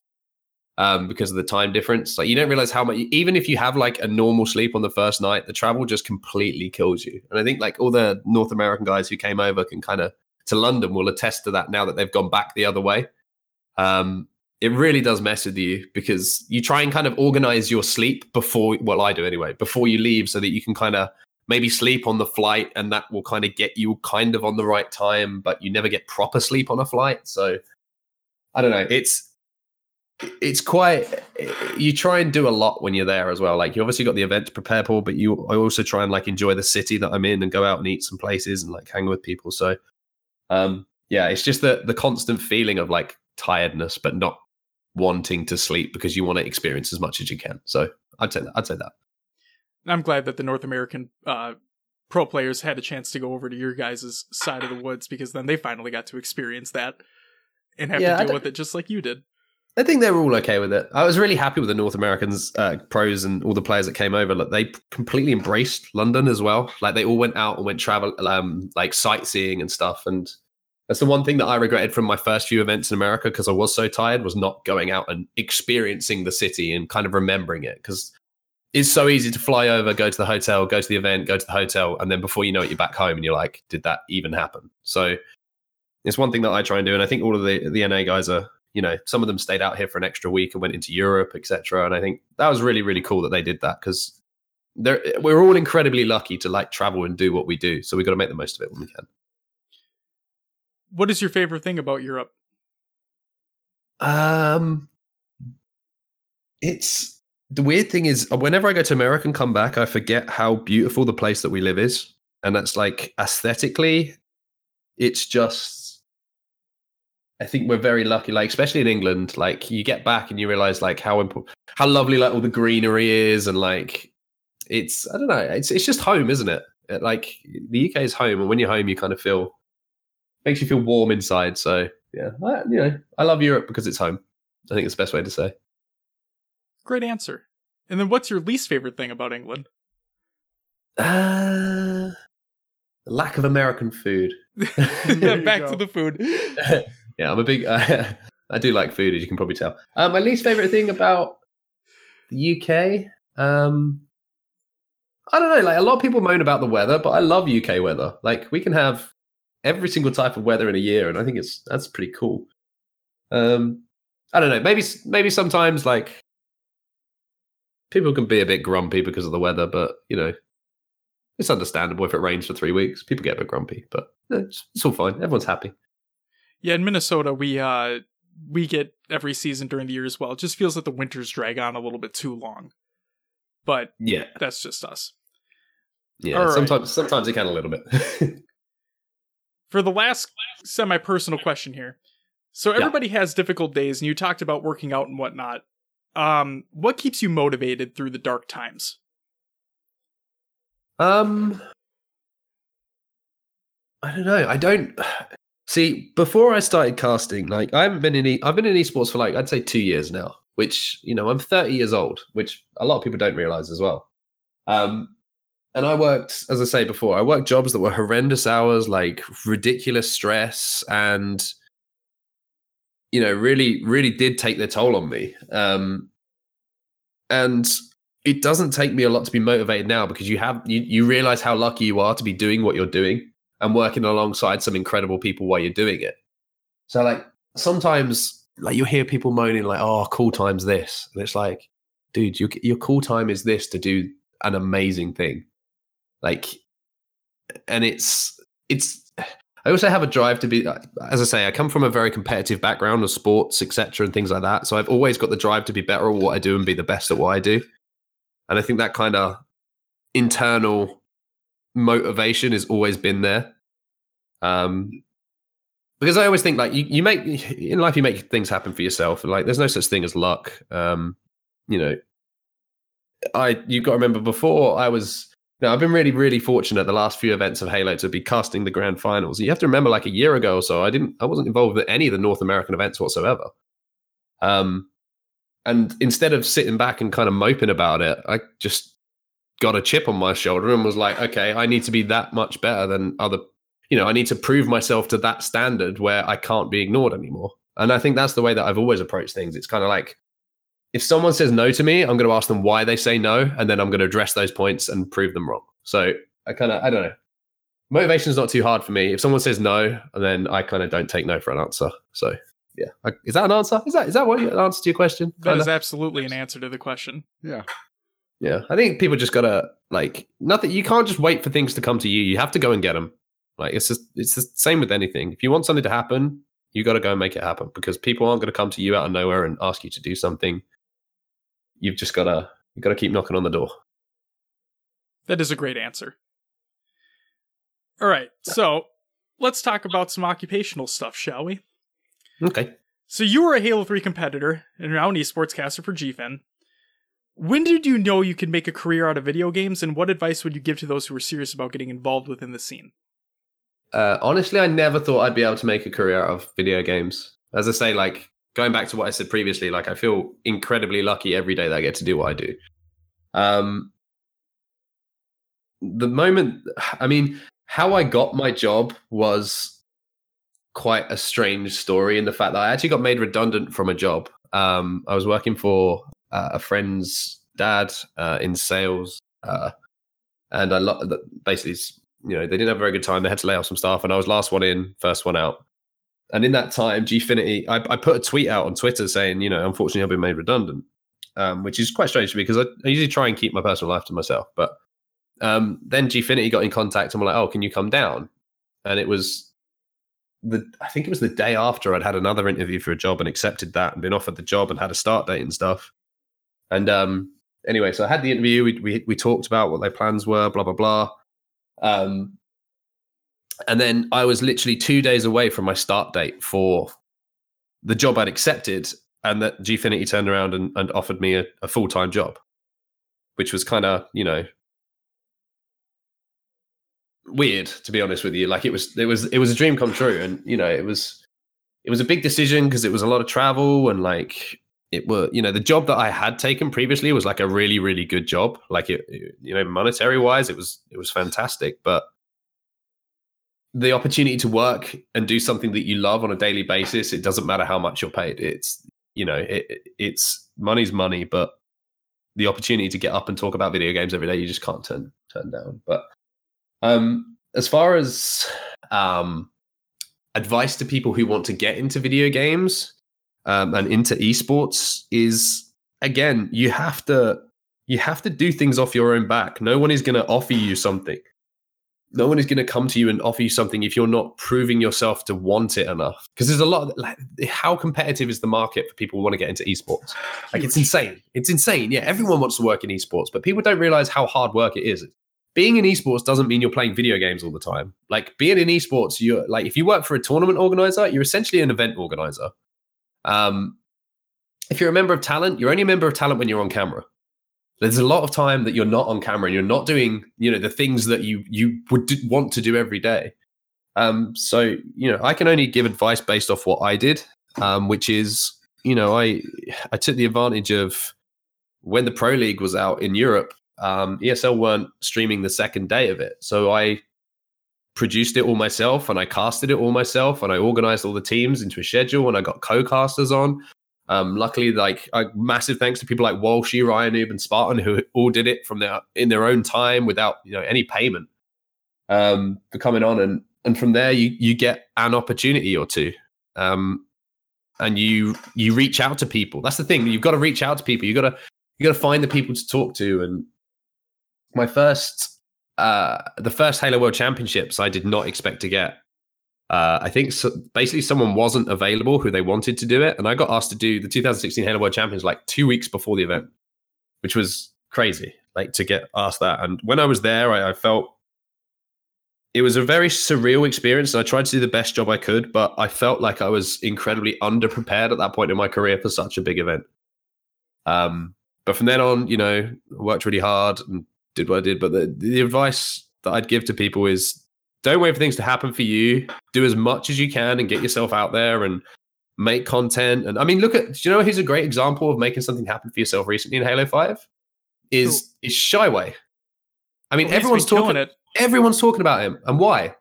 It's not because he was randomly given an opportunity. It's because he's done everything off his own back and he's proven that what he can add to, to a broadcast. And I take my hat off to him because that's the attitude you need to have. That's the attitude you need to have. The first North American event I got asked to do afterwards, um, after Worlds, which was, you know, after a year or so, like I, I took a massive, massive pay cut for it. Like, and I'm not I don't, you know, I had to take the opportunity. Um, the flights that I took there, I, I, I traveled. It was the cheapest possible flight to get there to save the company money to get me out there. I had to travel, so this was my flight out. I flew from London to uh, Germany, which is the opposite direction, to Amsterdam. So two flights in. I'm actually further away from when I started uh, to America, and then there was an internal flight after that. So it was four different flights. I was flying for like 26 hours just for the chance to go and talk about Halo in America. Wow. So you just got to like any opportunity you're given, you just have to make the most of and just do stuff off your own back, man. And if you keep at it, you, the chance, the opportunities will come. It's a great answer. And my voice just cracked, but that's okay. So my voice has been ro- ropey all this week since London. It's been kind of getting that Barry White vibe at the moment. No, you were you were one hundred percent correct, and exactly like what Shyway's been doing. And then I believe it was a while ago, and I think it was you who put out a tweet that said something in regards of, uh, you, if you want something, you got to reach out. Like that, you have to be the one that starts it. You know, yeah, and you do. yes, It's the exactly. Same, in- same in anything, any any situation in life. If you want something, you got to go and get it. No one's going to come and give it to you for no reason. That's right. It sounds very cliche, doesn't it? But it's just true. it really is just true. That's the thing. If if everyone's saying it, there has to be some merit to it, right? Yeah, of course.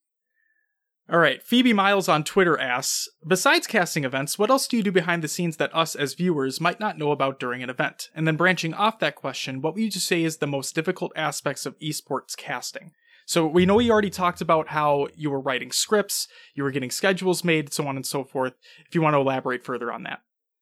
Uh, so we'll take London as for an example of what I was doing. Uh, so I was at the event two days early, obviously do, like well, a week early. Sorry, um, doing all of that stuff, and and then at the event itself, um, when I'm not on camera, I am organizing all the content, the players, shooting content, helping with edits, um, and then running back down, like trying watching the broadcast as well. Um, that's one thing that people don't realize is how intensely like all of the other I don't watch games when they're not on camera because it's our job to create storylines from that and discuss it. Um, we look at stats. Um, one person I need to give a shout out for for like working so hard on statistics between games and from series is Dan Gaskian. That guy is the best as far as Halo casters are concerned at statistics and bringing statistics into his commentary. Um, but you're looking at that. Um, and then when the event's done, you're obviously, you know, discussing with the producers what could have been done better, what we need to improve on for tomorrow.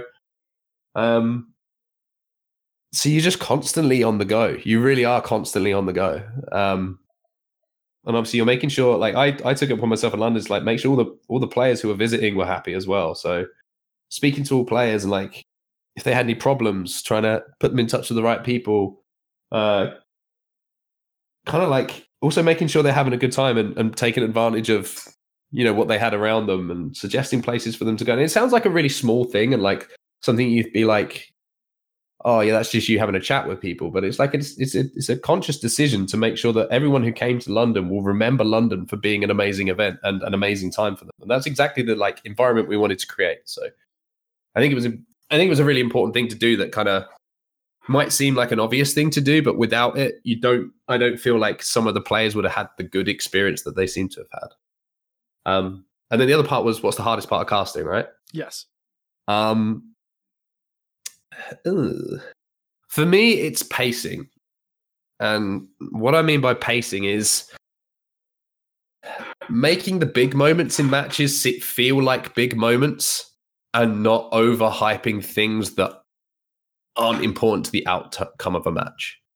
Like for example, if you if you watch me and Andy cast, because we have a lot of conversations about our casts and how to improve and what we want to do better, it's you'll see like someone hit like a really nice snipe, and we won't just both go, "Oh my god, like what an incredible snipe!" Like we try and take that snipe into the context of the match. Like if it's just you know, his last it's a two v three situation and he hits a headshot. Like it doesn't change too much in the flow of a match. It's just it's just a good shot. Whereas if someone picks up like a clutch double kill, which is just like in a position, then you have to hype that moment. You have to sell that moment. Um, and obviously you want to build the momentum towards the end of the game, and it's kind of yeah, you want to take people on a journey and tell a story throughout it. So it's the pacing of your casting. You don't want to you know exhaust yourself early on and make everything seem like it's amazing because if you if you if you go into a cast with too much hype constantly it it, it devalues the big moments that you need to be hyped and like made exciting. So that's what i i find that the hardest because sometimes you get carried away because i'm a fan of halo at the end of the day. Like if i see someone hit a headshot i want to be excited about it but you kind of have to hold yourself back sometimes so that you can let yourself go at other times that's fantastic. And then, if you were not a caster for Gfinity, what yeah. would you see yourself doing right now? I don't know. Being a very sad man. uh, I don't know.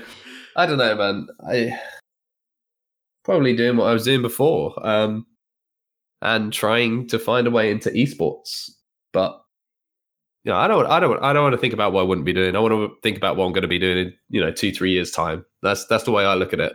You can't look at the negative of what could happen if I'm not doing this, or you know, I, at the end of the day, I am doing this, and I want to make make the most of it while I'm doing it. So that's that's how I kind of look at that. So turn the question around a little bit.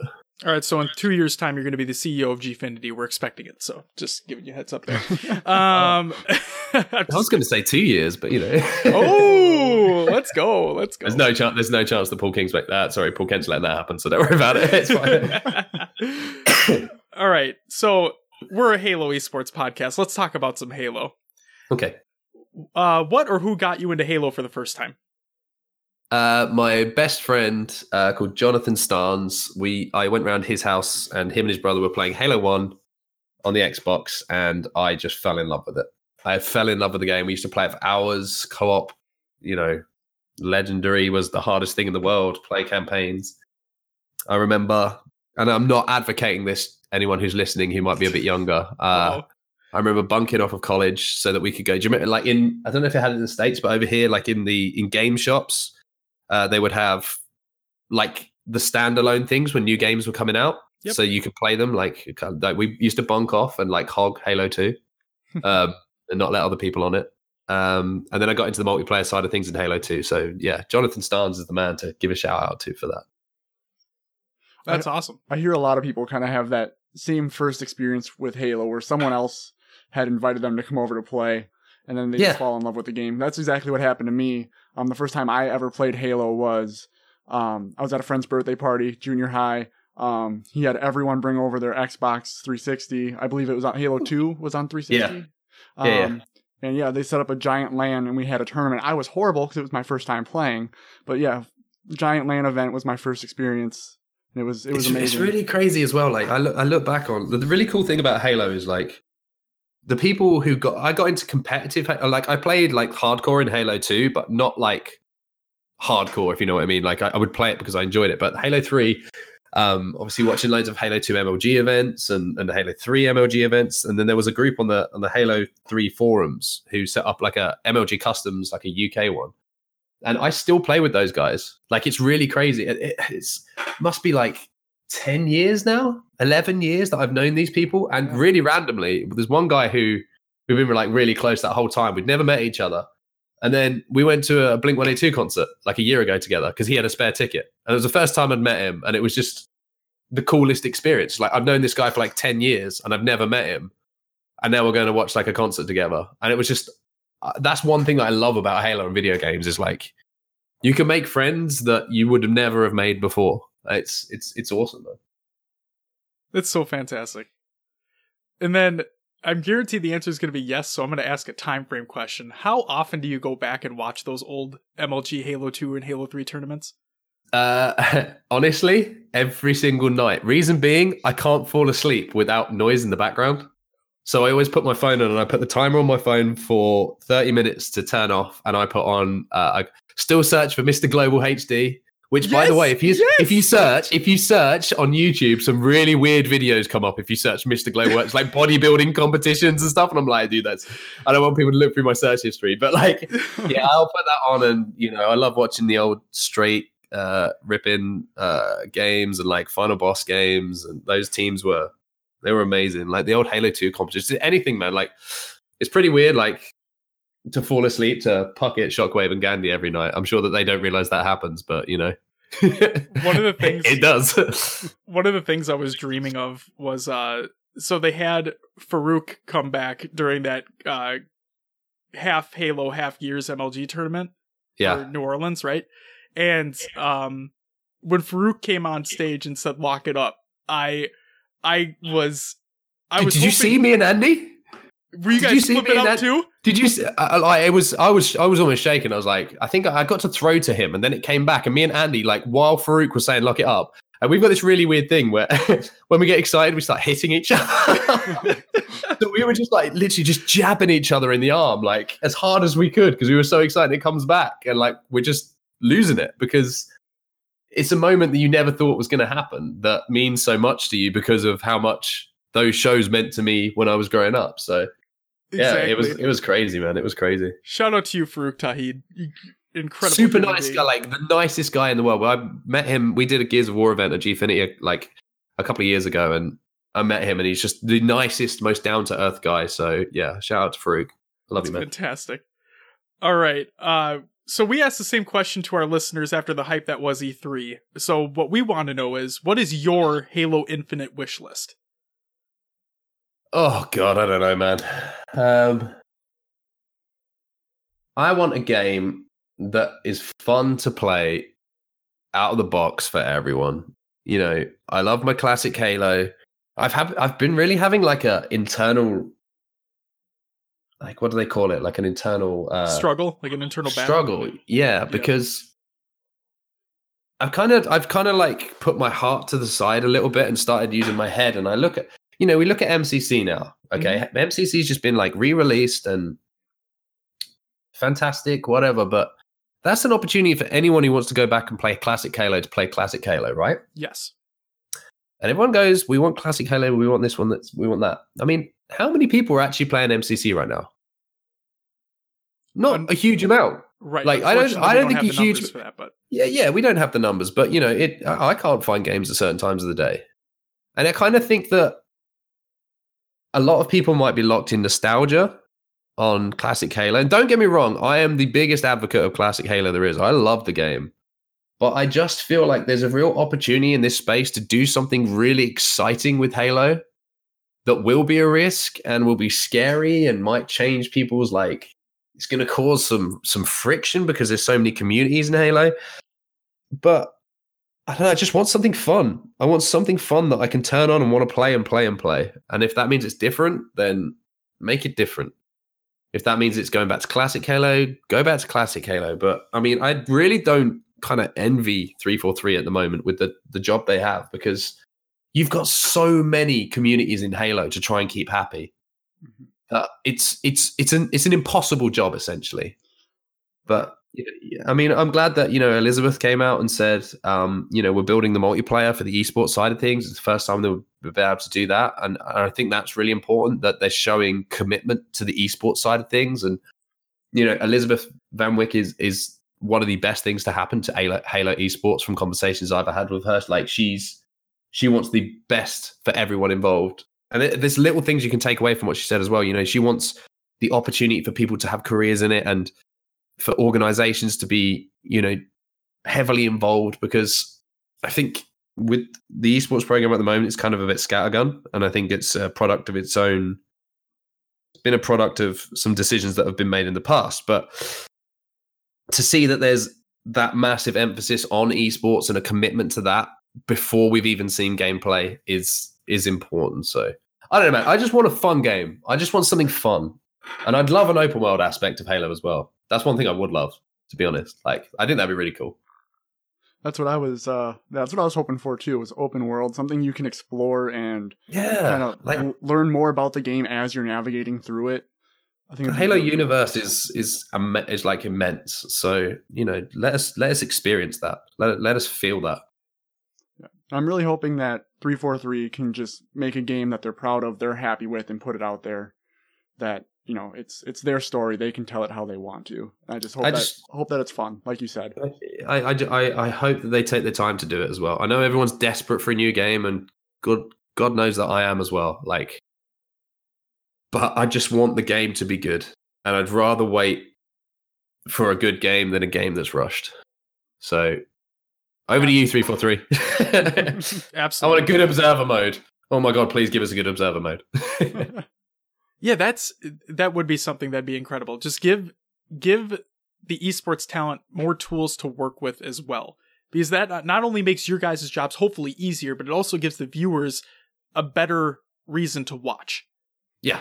I mean, look at, I mean, we've been behind the scenes pushing for dedicated observers for a while now um, because when we're switching and stuff before, it's it's it's really tough. Like I don't, I know it sounds really like stupid, but to take in eight screens at once while you're talking to someone else who's having a conversation with you and pick moments out is really hard. And Wonder Boy has been amazing. I mean, I miss him as a caster. Don't get me wrong. Like I think he's incredibly talented, and I'd love to have him back um, as part of the talent lineup. But what he's added to a broadcast from not only uh, his ability to tell a story through POVs, but how he works with his co um, observers as well, and the angles and stuff like that, and the stories they tell through that. It's it's made our job so much easier, and you feel so much more free when you're casting. So yeah, observer mode is a big thing, and if they could get Harry involved to help with that, I mean, what better person to to give some pointers?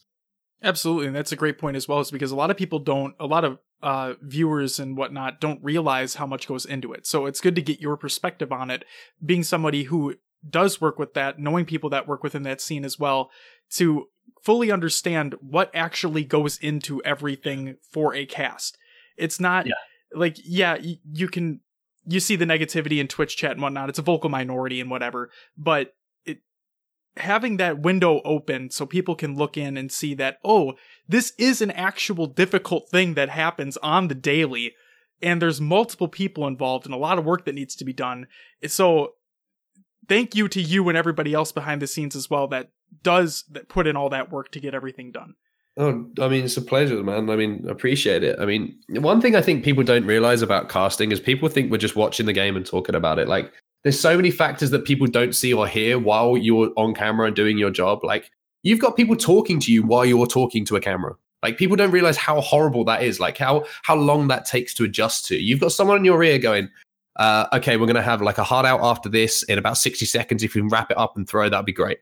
Like, well, that's while you're halfway through a sentence, while you're in the middle of saying something, and like if even try doing that with someone talking to you, like, and then repeating back what they said to you, so you've understood. It's it's so hard. It's so so hard. And then like when we have listen-ins, we're the people who are calling for listen-ins. So as soon as we finish a sentence, we're speaking back to production. Uh, your co-caster is making a point where you're going, I want to go to a splice listen in now. And then from there, you are listening for production to tell your splice listeners Lynn is is ready uh, when you call for it. And you still have to listen to your co-caster because he might say something that's directly related to what you've said. So it's a it's a conversation between three or four people in your casting. It's not just you and your co-caster.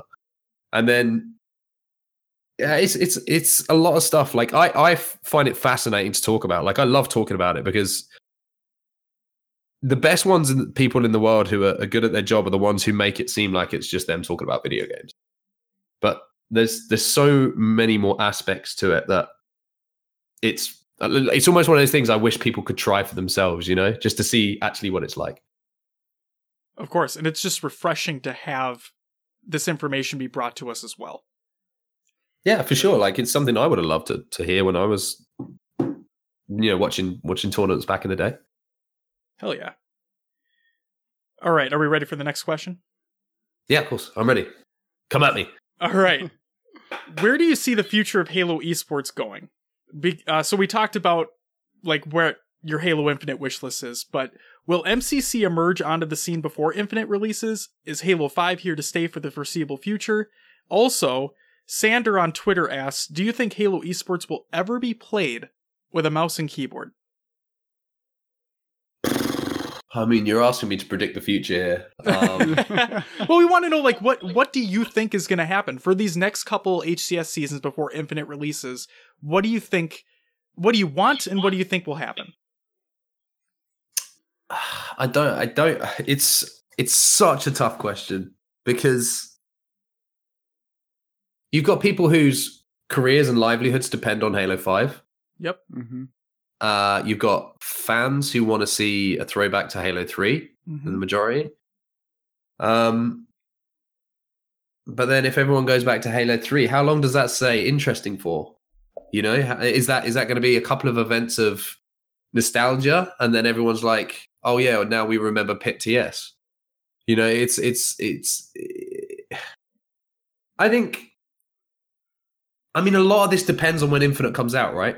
Like a lot of this depends on when we can expect Infinite to drop because if it's a year until Infinite comes out, you can have a couple more Halo 5 tournaments and then a couple of throwback events, right? That's fun. That's that that covers all bases. But if it's a couple of years, then you know that timeline changes.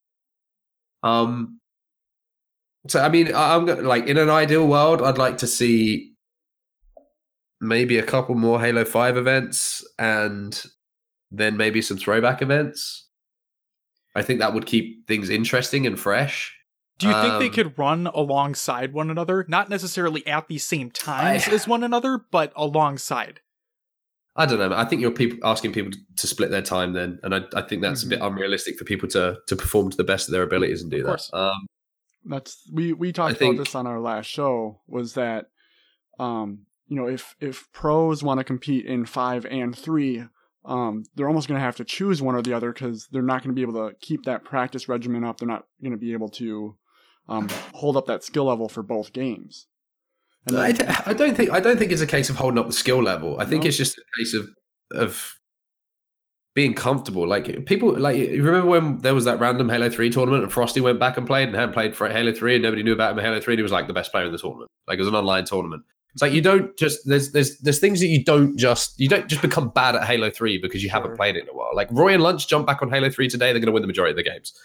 Um, it's it's more a case of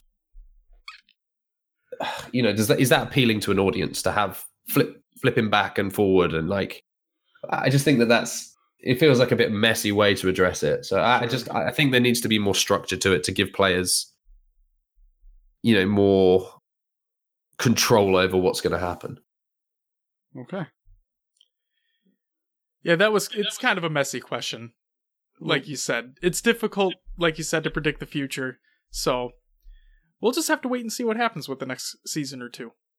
Yeah, I think we Um, do. I'm excited for it. That's that's all I know. Oh, like yeah. I, I, want, I want to know what hap- what's going to happen as much as everyone else does. Yeah, we're gonna watch it no matter what, and it's gonna be hopefully great no matter what. So, Fingers Um, crossed.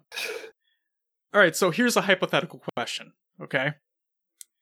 DreamHack Atlanta, HCS Finals 2018, the return of the caster match.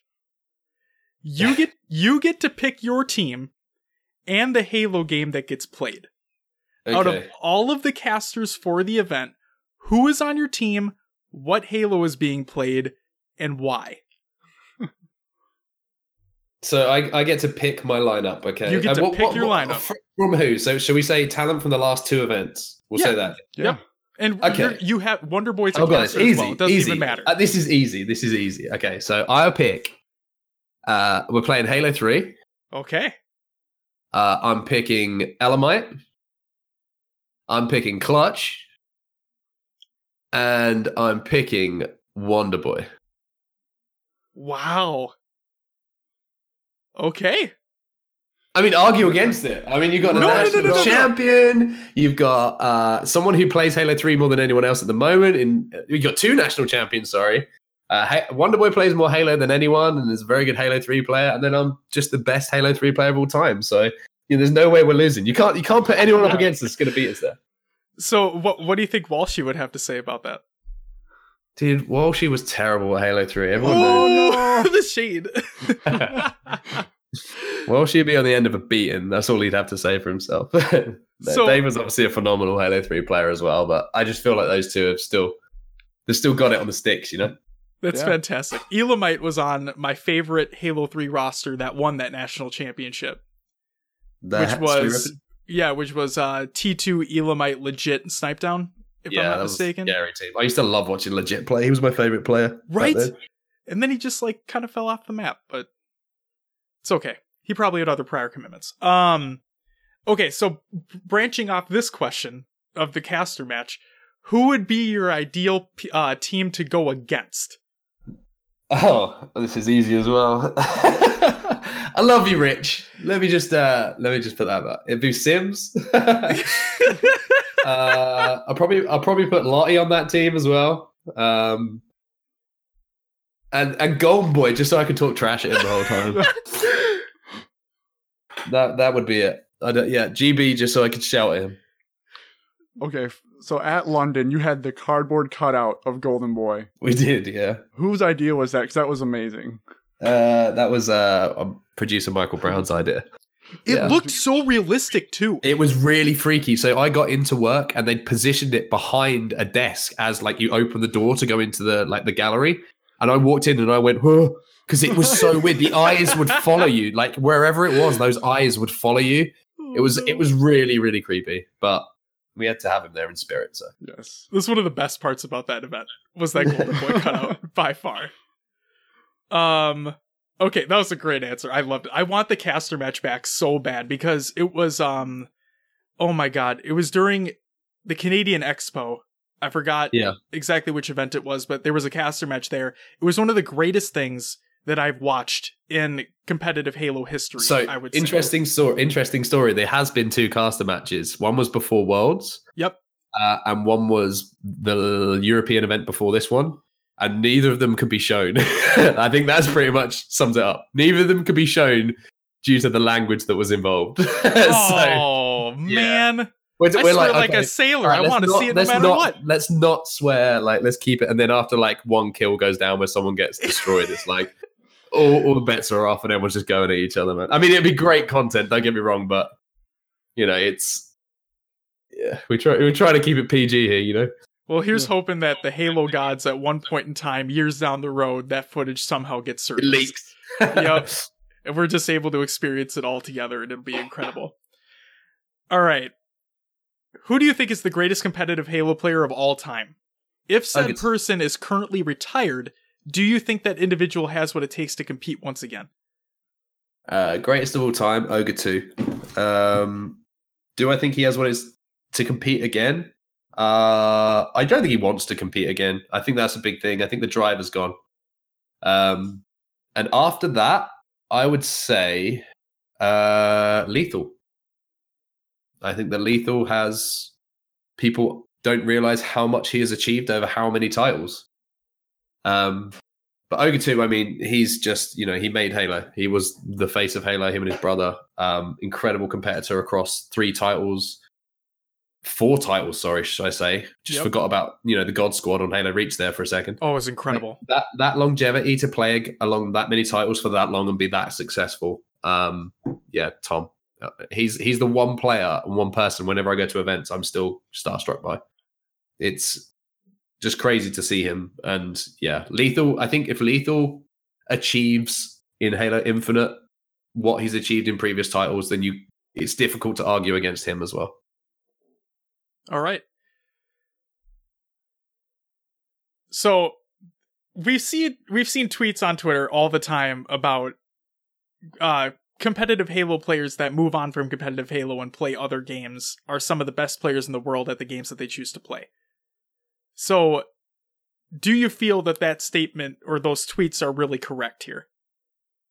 Uh, I mean, yeah. I mean, look at the success they've had. I mean, you can't argue with results, right? I mean, look at Formal, Enable, uh, Ninja. Uh, you know, Ninja maybe not on the competitive side of things, but what he's achieved. Uh, you look at Monster going into H1Z1 that people don't talk about a lot. He had some incredible success there. Um, I think Halo is one of the, one of what you know one of the only games that encompasses so much thought process into such a quick time that they can like players can analyze how a game works uh, mechanically and work out the best way to play it. I think that's one thing that sets them apart. Like the drive, the determination, but also the ability to sit back from a game and work out what works and what doesn't and how to use how to basically break the game is how I always look at it. What's the what what are the most overpowered things, what underpowered things, how to put them into practice, how to make the most of them. I think Halo players just have that ability to do so. And they have this weird drive as well. I don't know what it is. Like formal and enable, like I don't know how they've achieved what they achieved. Huke, I mean, Huke came from from from COD to Halo, and I think he's the only player who kind of has done it the other way around. Um, but that guy, again, he's a freak. So He is. yeah, I, I I don't know. It's I think it is a true statement. You can't, you know, if people weren't winning tournaments, then it's then it's a bit of a myth. But the fact that people are consistently winning tournaments and considered to be the best at what they do, you can't you can't argue with that. Absolutely. All right. So here's just a general esports question. Around the world, we see esports becoming more commonplace within today's culture. Where do you see esports as a whole going from where it is at now? Can you see it surpassing well known sports broadcasting, including American football, soccer, or football, uh, baseball, etc.? Uh, it already has. I mean, you look at motorsports; it's overtaken motorsports uh, in a lot of ways. Um, it will become as popular as traditional sports, without a doubt. I think you only have to look at the demographic of ages to see that growth and when that growth is going to occur and when it's going to take over. Uh, I don't think it will ever take over, but it will become aligned with those kind of things. I mean, we're selling out stadiums now for esports, and people are still talking about esports being a growing industry. I mean, at what point is it does it stop growing? You know, what uh, what uh, it's gone from now. It's now completely and utterly accepted. Everyone knows what it is. Everyone's kids are playing computer games, or every, everyone who's growing up has been involved with it and uh, and accepts it now. It's it's just a matter of that demographic of I'd say I'd say that people my age, maybe a little bit older, are the first demographic a demographic of, of quote unquote pro players that now are shaping the industry to be what it's what it is. And everyone else who's coming into it below this now, it's it's it's an it's the norm. It's accepted. So like think where we're going to be in 5 or 10 years when those people who are now 14 or 15 years old or 25 30 years old. It's it's just the growth is going to be insane. The growth is going to be insane. Everyone's accepted it now and it's just a case of, you know, how far do you want to go, not how far can it go. Yeah, this really just does feel like the beginning It is like like this is this is this, this is nothing. This is absolutely nothing compared to what we're going to be doing in 10 years time.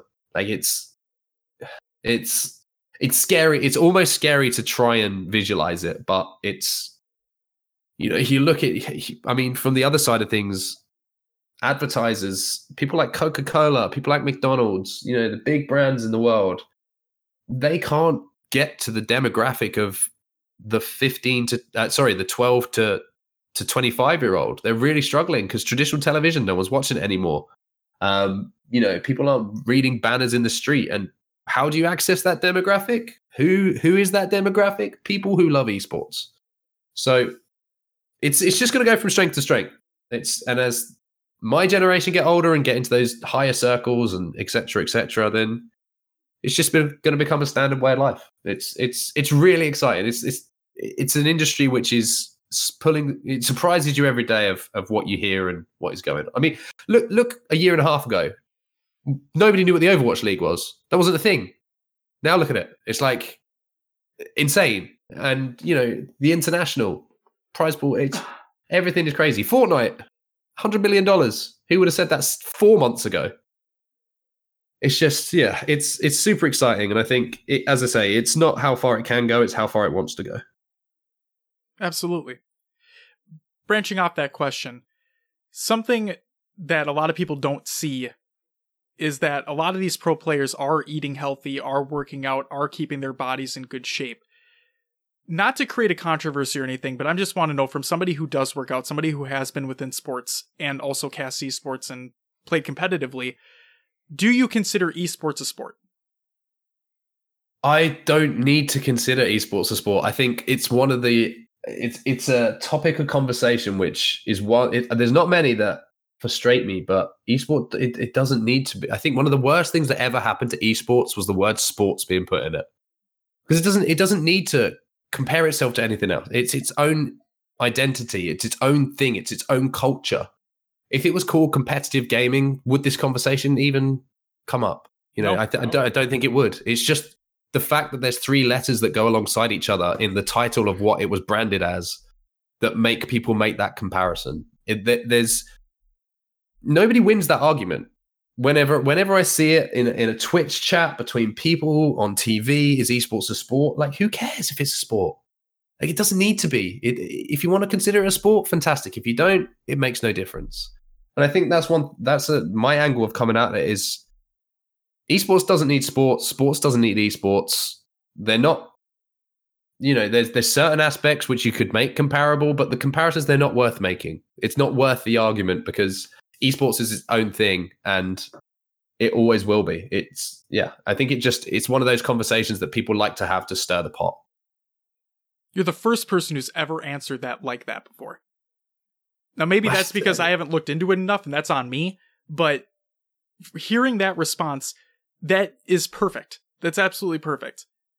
But do you, do you know what I'm trying to say though? It's just it doesn't. It's a conversation that doesn't need to be had. It's like people arguing over if they like brown bread or white bread. Like, does it matter? Like, it's you like totally you irrelevant. Like. Yeah, yeah, it's, it's irrelevant. One doesn't make the other better, or like it's just it's it's having a, a conversation for the sake of having a conversation. It's it's it's it's dull and it's repetitive, and it it doesn't need to be a conversation. I think nobody ever achieves anything with that discussion. No one ever comes out stronger. If you want to prove it's a sport, then you waste. You know, great, well done. If you don't, I mean, what have what have we achieved in this? You know, it's just esports is esports, man. It's it's its own thing.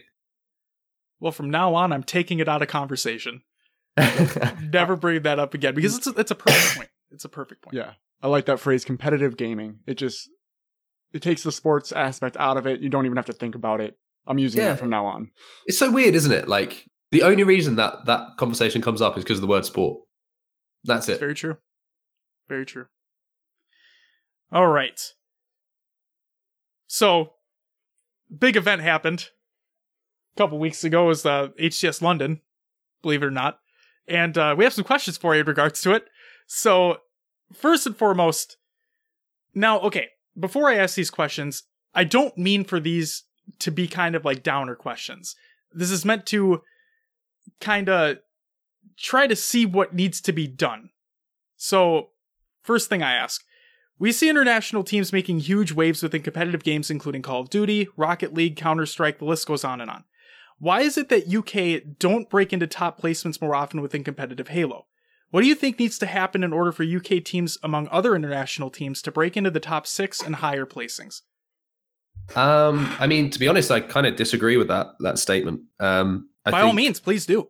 If you if you go back through history, you look at how long uh, international teams have been traveling overseas in Call of Duty, uh, in you know, in in other games around the world, uh, around the world. It's you know, you go back to like Black Ops Three. Before that, that's you know, you look at that Fariko lineup, the Fariko Impact lineup. Um, they've been doing it for years, man. And Halo 5 is the first game where we've been able to send teams and compete against North American teams on a consistent basis.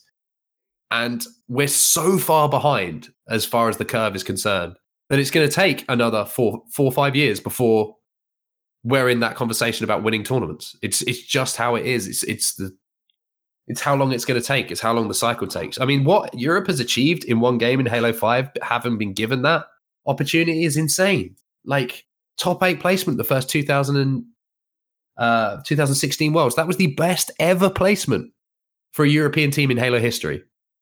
Um, top six in Denver, best ever placement. We did it again. We beat it. Um, And look at Latin America. Last two events, top eight placements. Yeah, I've been killing it. Like, and the, the one point that I made at London is like, look back at 2016 Worlds and the LATAM representatives we had. They were awful. They were dreadful. Like, we were watching those games and we're like, these guys don't deserve to be here. There's so many North American teams who should be here because they're better and this is the finals and stuff. But it's the process that you have to believe in. It's the long term. It's looking long term, not short term. Now they're one of the best eight teams in the world. And give them another year, where are they going to be after that? It's it's just a matter of time. I think the talent is there. I think the the thing that hurts Europe is the depth of talent uh, and the player base. Uh, I think that will, Im- if Halo Infinite is a good game, that will improve. The drive will be back. Um, it's just, it's just time, man. That's all it is. It's, it's, it's, it's a matter of time until we have a discussion where it's not who out of these four North American teams is going to win. It's who out of these teams are going to win. All right. So do, with with time being the you know the goal that the thing that needs to be had here um is it more do they just uh, are these teams practicing as much as we see the NA teams practicing are they on that regiment It's it's difficult for them to be so because you know you look at Lucid, who are the current you know number one EU team. Yeah. Everyone outside of that is kind of they feel like they just can't beat them. So it's kind of like the depth of talent. That's what I mean by depth of talent. There's not people who are pushing them. The, the reason that Oh. Infused did so well in Denver is because there was four teams in Europe who were really pushing each other, and they came out and they played early, and they had this drive and determination. And I feel like a lot of players are kind of struggling with that in Europe at the moment, just because you know they've been playing Halo Five for so long, and they feel like they can't beat this team that's currently there. And there's kind of this, there's a bit of a wall, so to speak. Um, but the practice isn't quite there. But if you can't practice, if there's no one to practice against, who do you practice against? You know, it's that kind of like catch catch twenty two. So yeah, it's kind of right now is a difficult time because obviously you know we're kind of winding down with Halo Five a little bit. So look at the best the best way to look at what Europe can achieve is maybe to look back at when things were at their height in Halo Five and what they achieved back then. I think it's the best way to look at it. Okay thanks for the insight You're so, welcome. looking onto the future here, Europa Halo on Twitter asks, "Will we ever see in Halo 5 and beyond a non-North American team win a major all-region event?" Uh, I'm sure they will. I don't know when that will be. Um, again, I'm I'm not a clairvoyant. I don't know the future, but um, uh, why not? You know, why Yeah. why not? Why not? You, can't you can't predict the future, but you've you've seen what you like. Look at Worlds 2000, like last Worlds 2018 Worlds. Uh, Infused nearly beat Reciprocity.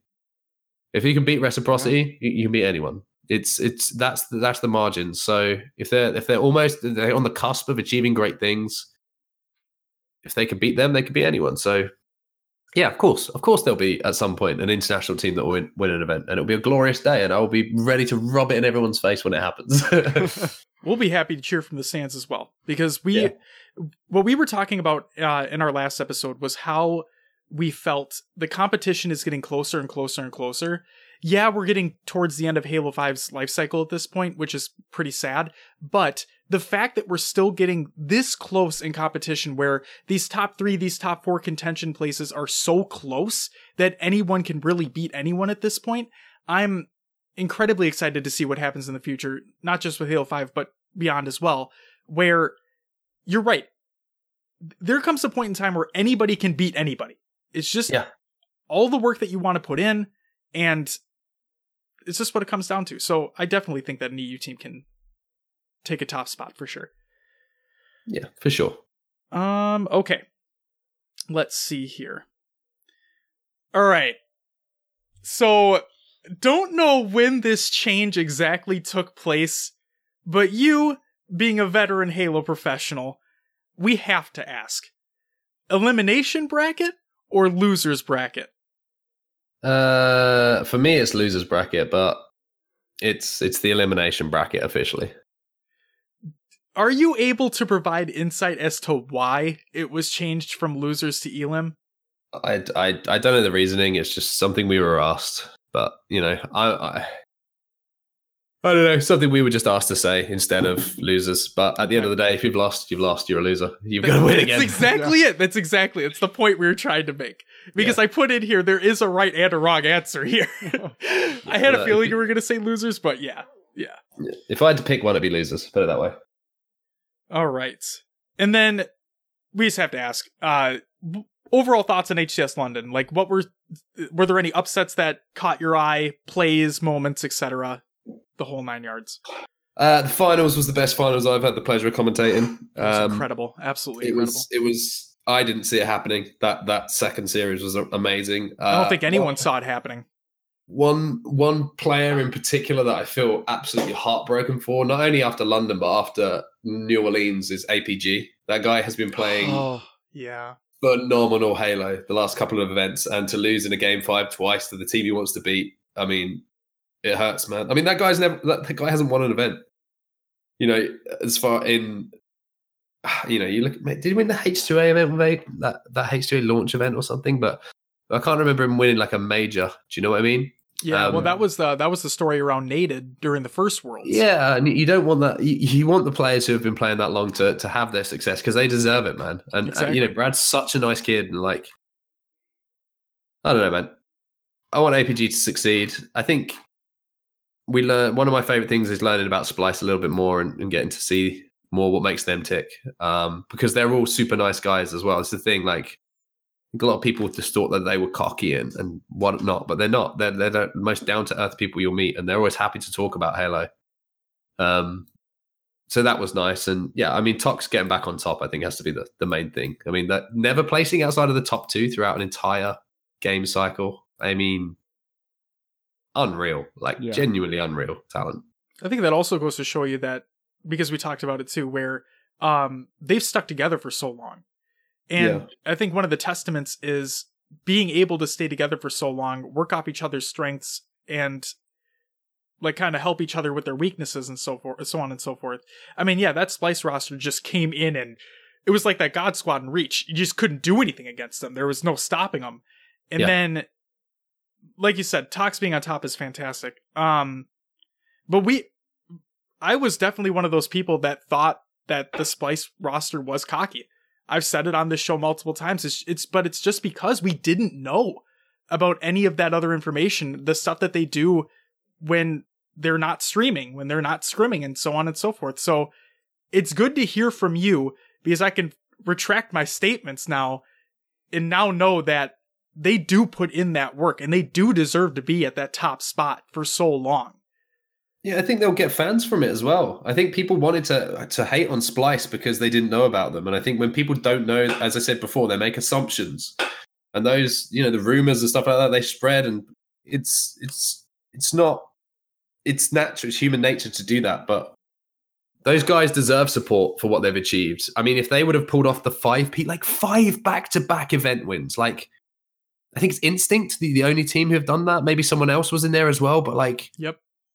You're putting that team alongside them. That's that achievement in itself is is incredible, and you don't you don't achieve that by not playing and not thinking about what you're doing. It's those guys are they're a special special group of guys, and they deserve some fans and they deserve some support. And uh, I hope that at the next event they do get that from the crowd a little bit.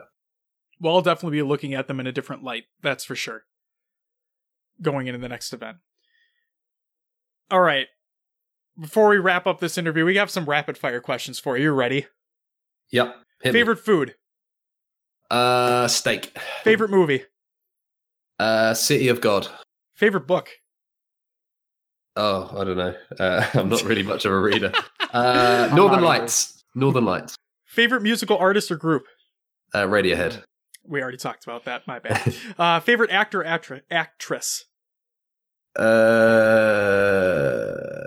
oh, I'm not very good at quickfire, am I? Favorite actor? Uh, I, I don't know. I'm really bad with actors. like it's one of those things that I've never been able to remember. I'm like, I like him, but I can't remember who it is. Uh, I don't know. I'm gonna have to pass on that one. Favorite Will, sport- Sm- Will Smith. Will Smith, there you go. Nice. Favorite For his sport work in and Fresh team? Prince. uh, favorite sport would be football, and favorite team is Arsenal. Favorite Halo game of all time? Uh, Halo Three. favorite video game of all time. Ooh, I mean, I would say Halo Three, but in single player, Final Fantasy Seven. Okay. A game I have yet to complete. Oh, dude, it's it's incredible. It's what everyone Get on your says. phone- I just have get to on sit your down phone. and get through it. It's, All my, right. it's my traveling game. Onset, it has been an honor to have you on our show. It it meeting you at okay, so let me just say this. Meeting you at Worlds when when I walked up to you at that G Fuel booth.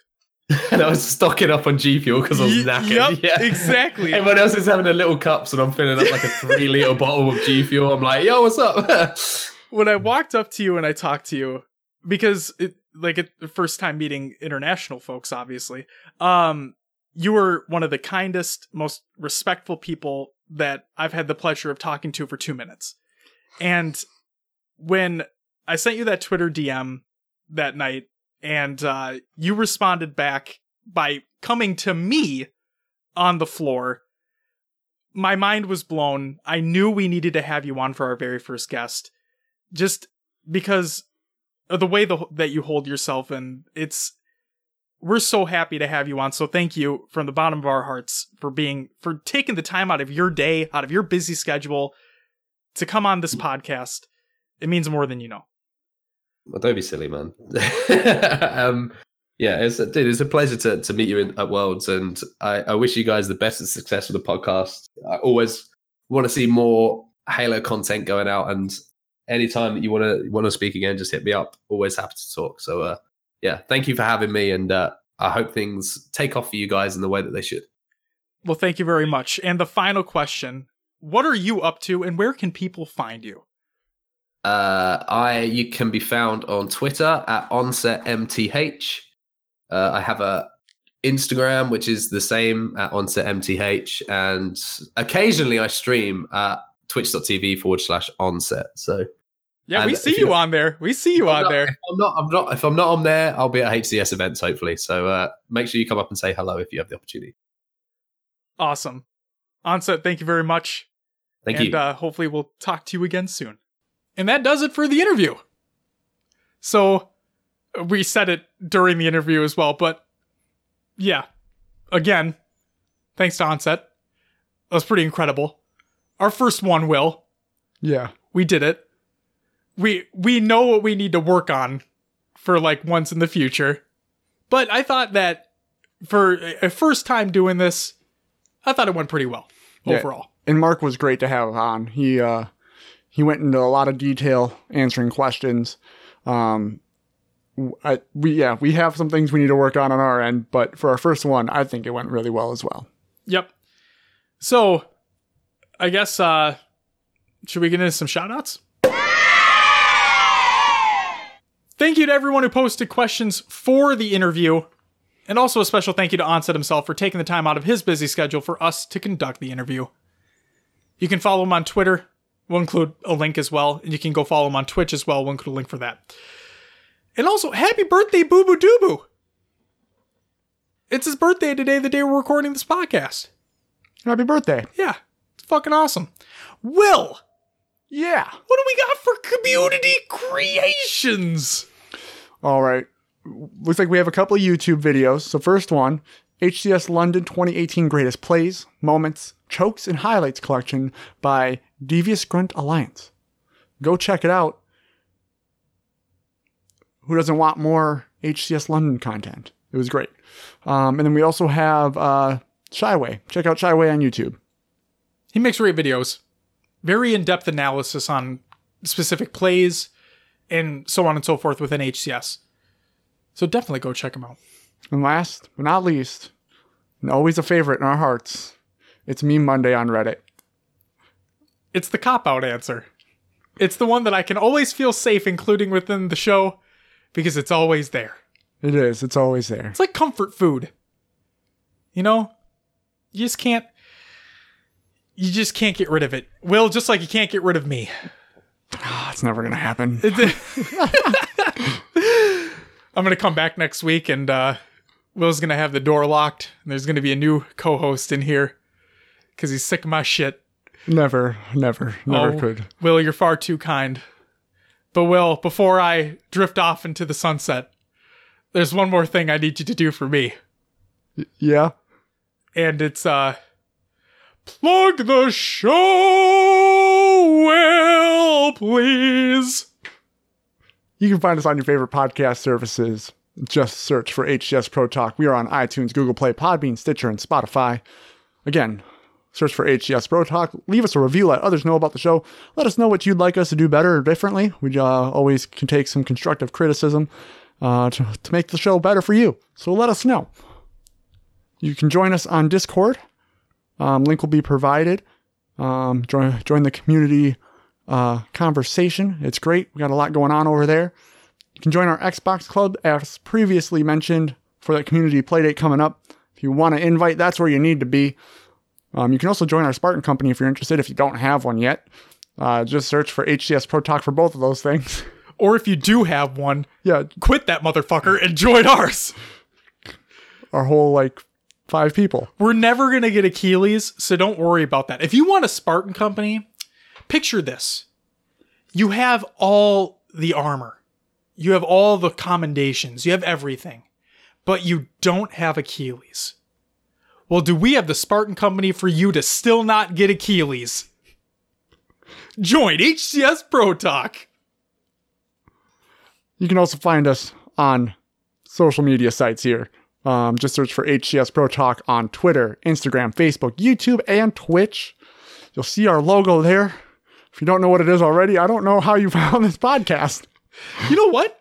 Funny story. Funny reason you say that. Um, you remember Game Crazy, Yes. right? Attached to Hollywood Video. Yes. Okay. For the listeners out there, if you're old enough, you'll know exactly what we're talking about. Believe it or not, guys, there were these places where you could rent movies in a brick and mortar store. They didn't have these red boxes, these confangled devices where they shoot out a movie at you. No, you had to go in the store and pick out a movie. You'd watch it and then you'd bring it back.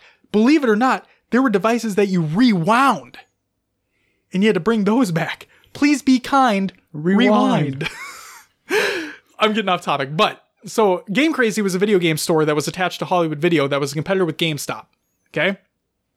One of the old managers at the location where we live near, um, he we're we've been friends on Xbox Live for years, like years. Okay, I changed my profile picture on Xbox Live to our podcast. Mm-hmm. He sent me a message, not I'd say a month later, saying, "Hey, I see you're doing this based off your fucking profile picture." And I'm like, people really pay attention to that? So, d- shout out to you. I fucking love you. You already know that. But no, we, that's that that's awesome that he reached out after so long, and he said he's really proud of the w- stuff that we do as well. It's good to hear. It's good feedback. It is. I miss him. Eric, I miss you. You know who you are. I wish Game Crazy still existed, man. I really do. You know, I understand that it might not work as a business model in this age and era, but Game Crazy was the place like I would go and like Onset said in the interview, you would hog that demo machine Yep. to play games or you just hang out with people there and talk games. It was great. It was And great. Yeah, you It's where I had the uh, it, it's where we were at the Halo 3 Midnight release, not knowing that we were there together. Yeah. Crazy. Game crazy. Game Oh god. There- there's Josh's pun. It is. Oh, You know, you got a bad one in there. I got to get a bad one in there too. I think yours was better than mine. Oh, I Mine don't know was- about mine that. was worse on the scale, but Yours we are was, yours was Halo related though. yeah, we are rambling like we always do at the end of the show. We do. We should probably wrap this up. Ladies and gentlemen, that's going to do it for episode 39 for HCS Pro Talk. I want to thank you very much for listening. Mark, thank you very much for being our first interview. Listeners, we hope you enjoyed. Stay tuned for more interviews where hopefully things are great. Things are going to be great. Things are always great. You guys are great. Continue being great. We'll be back next week for more Halo esports discussions. But until then, bye bye!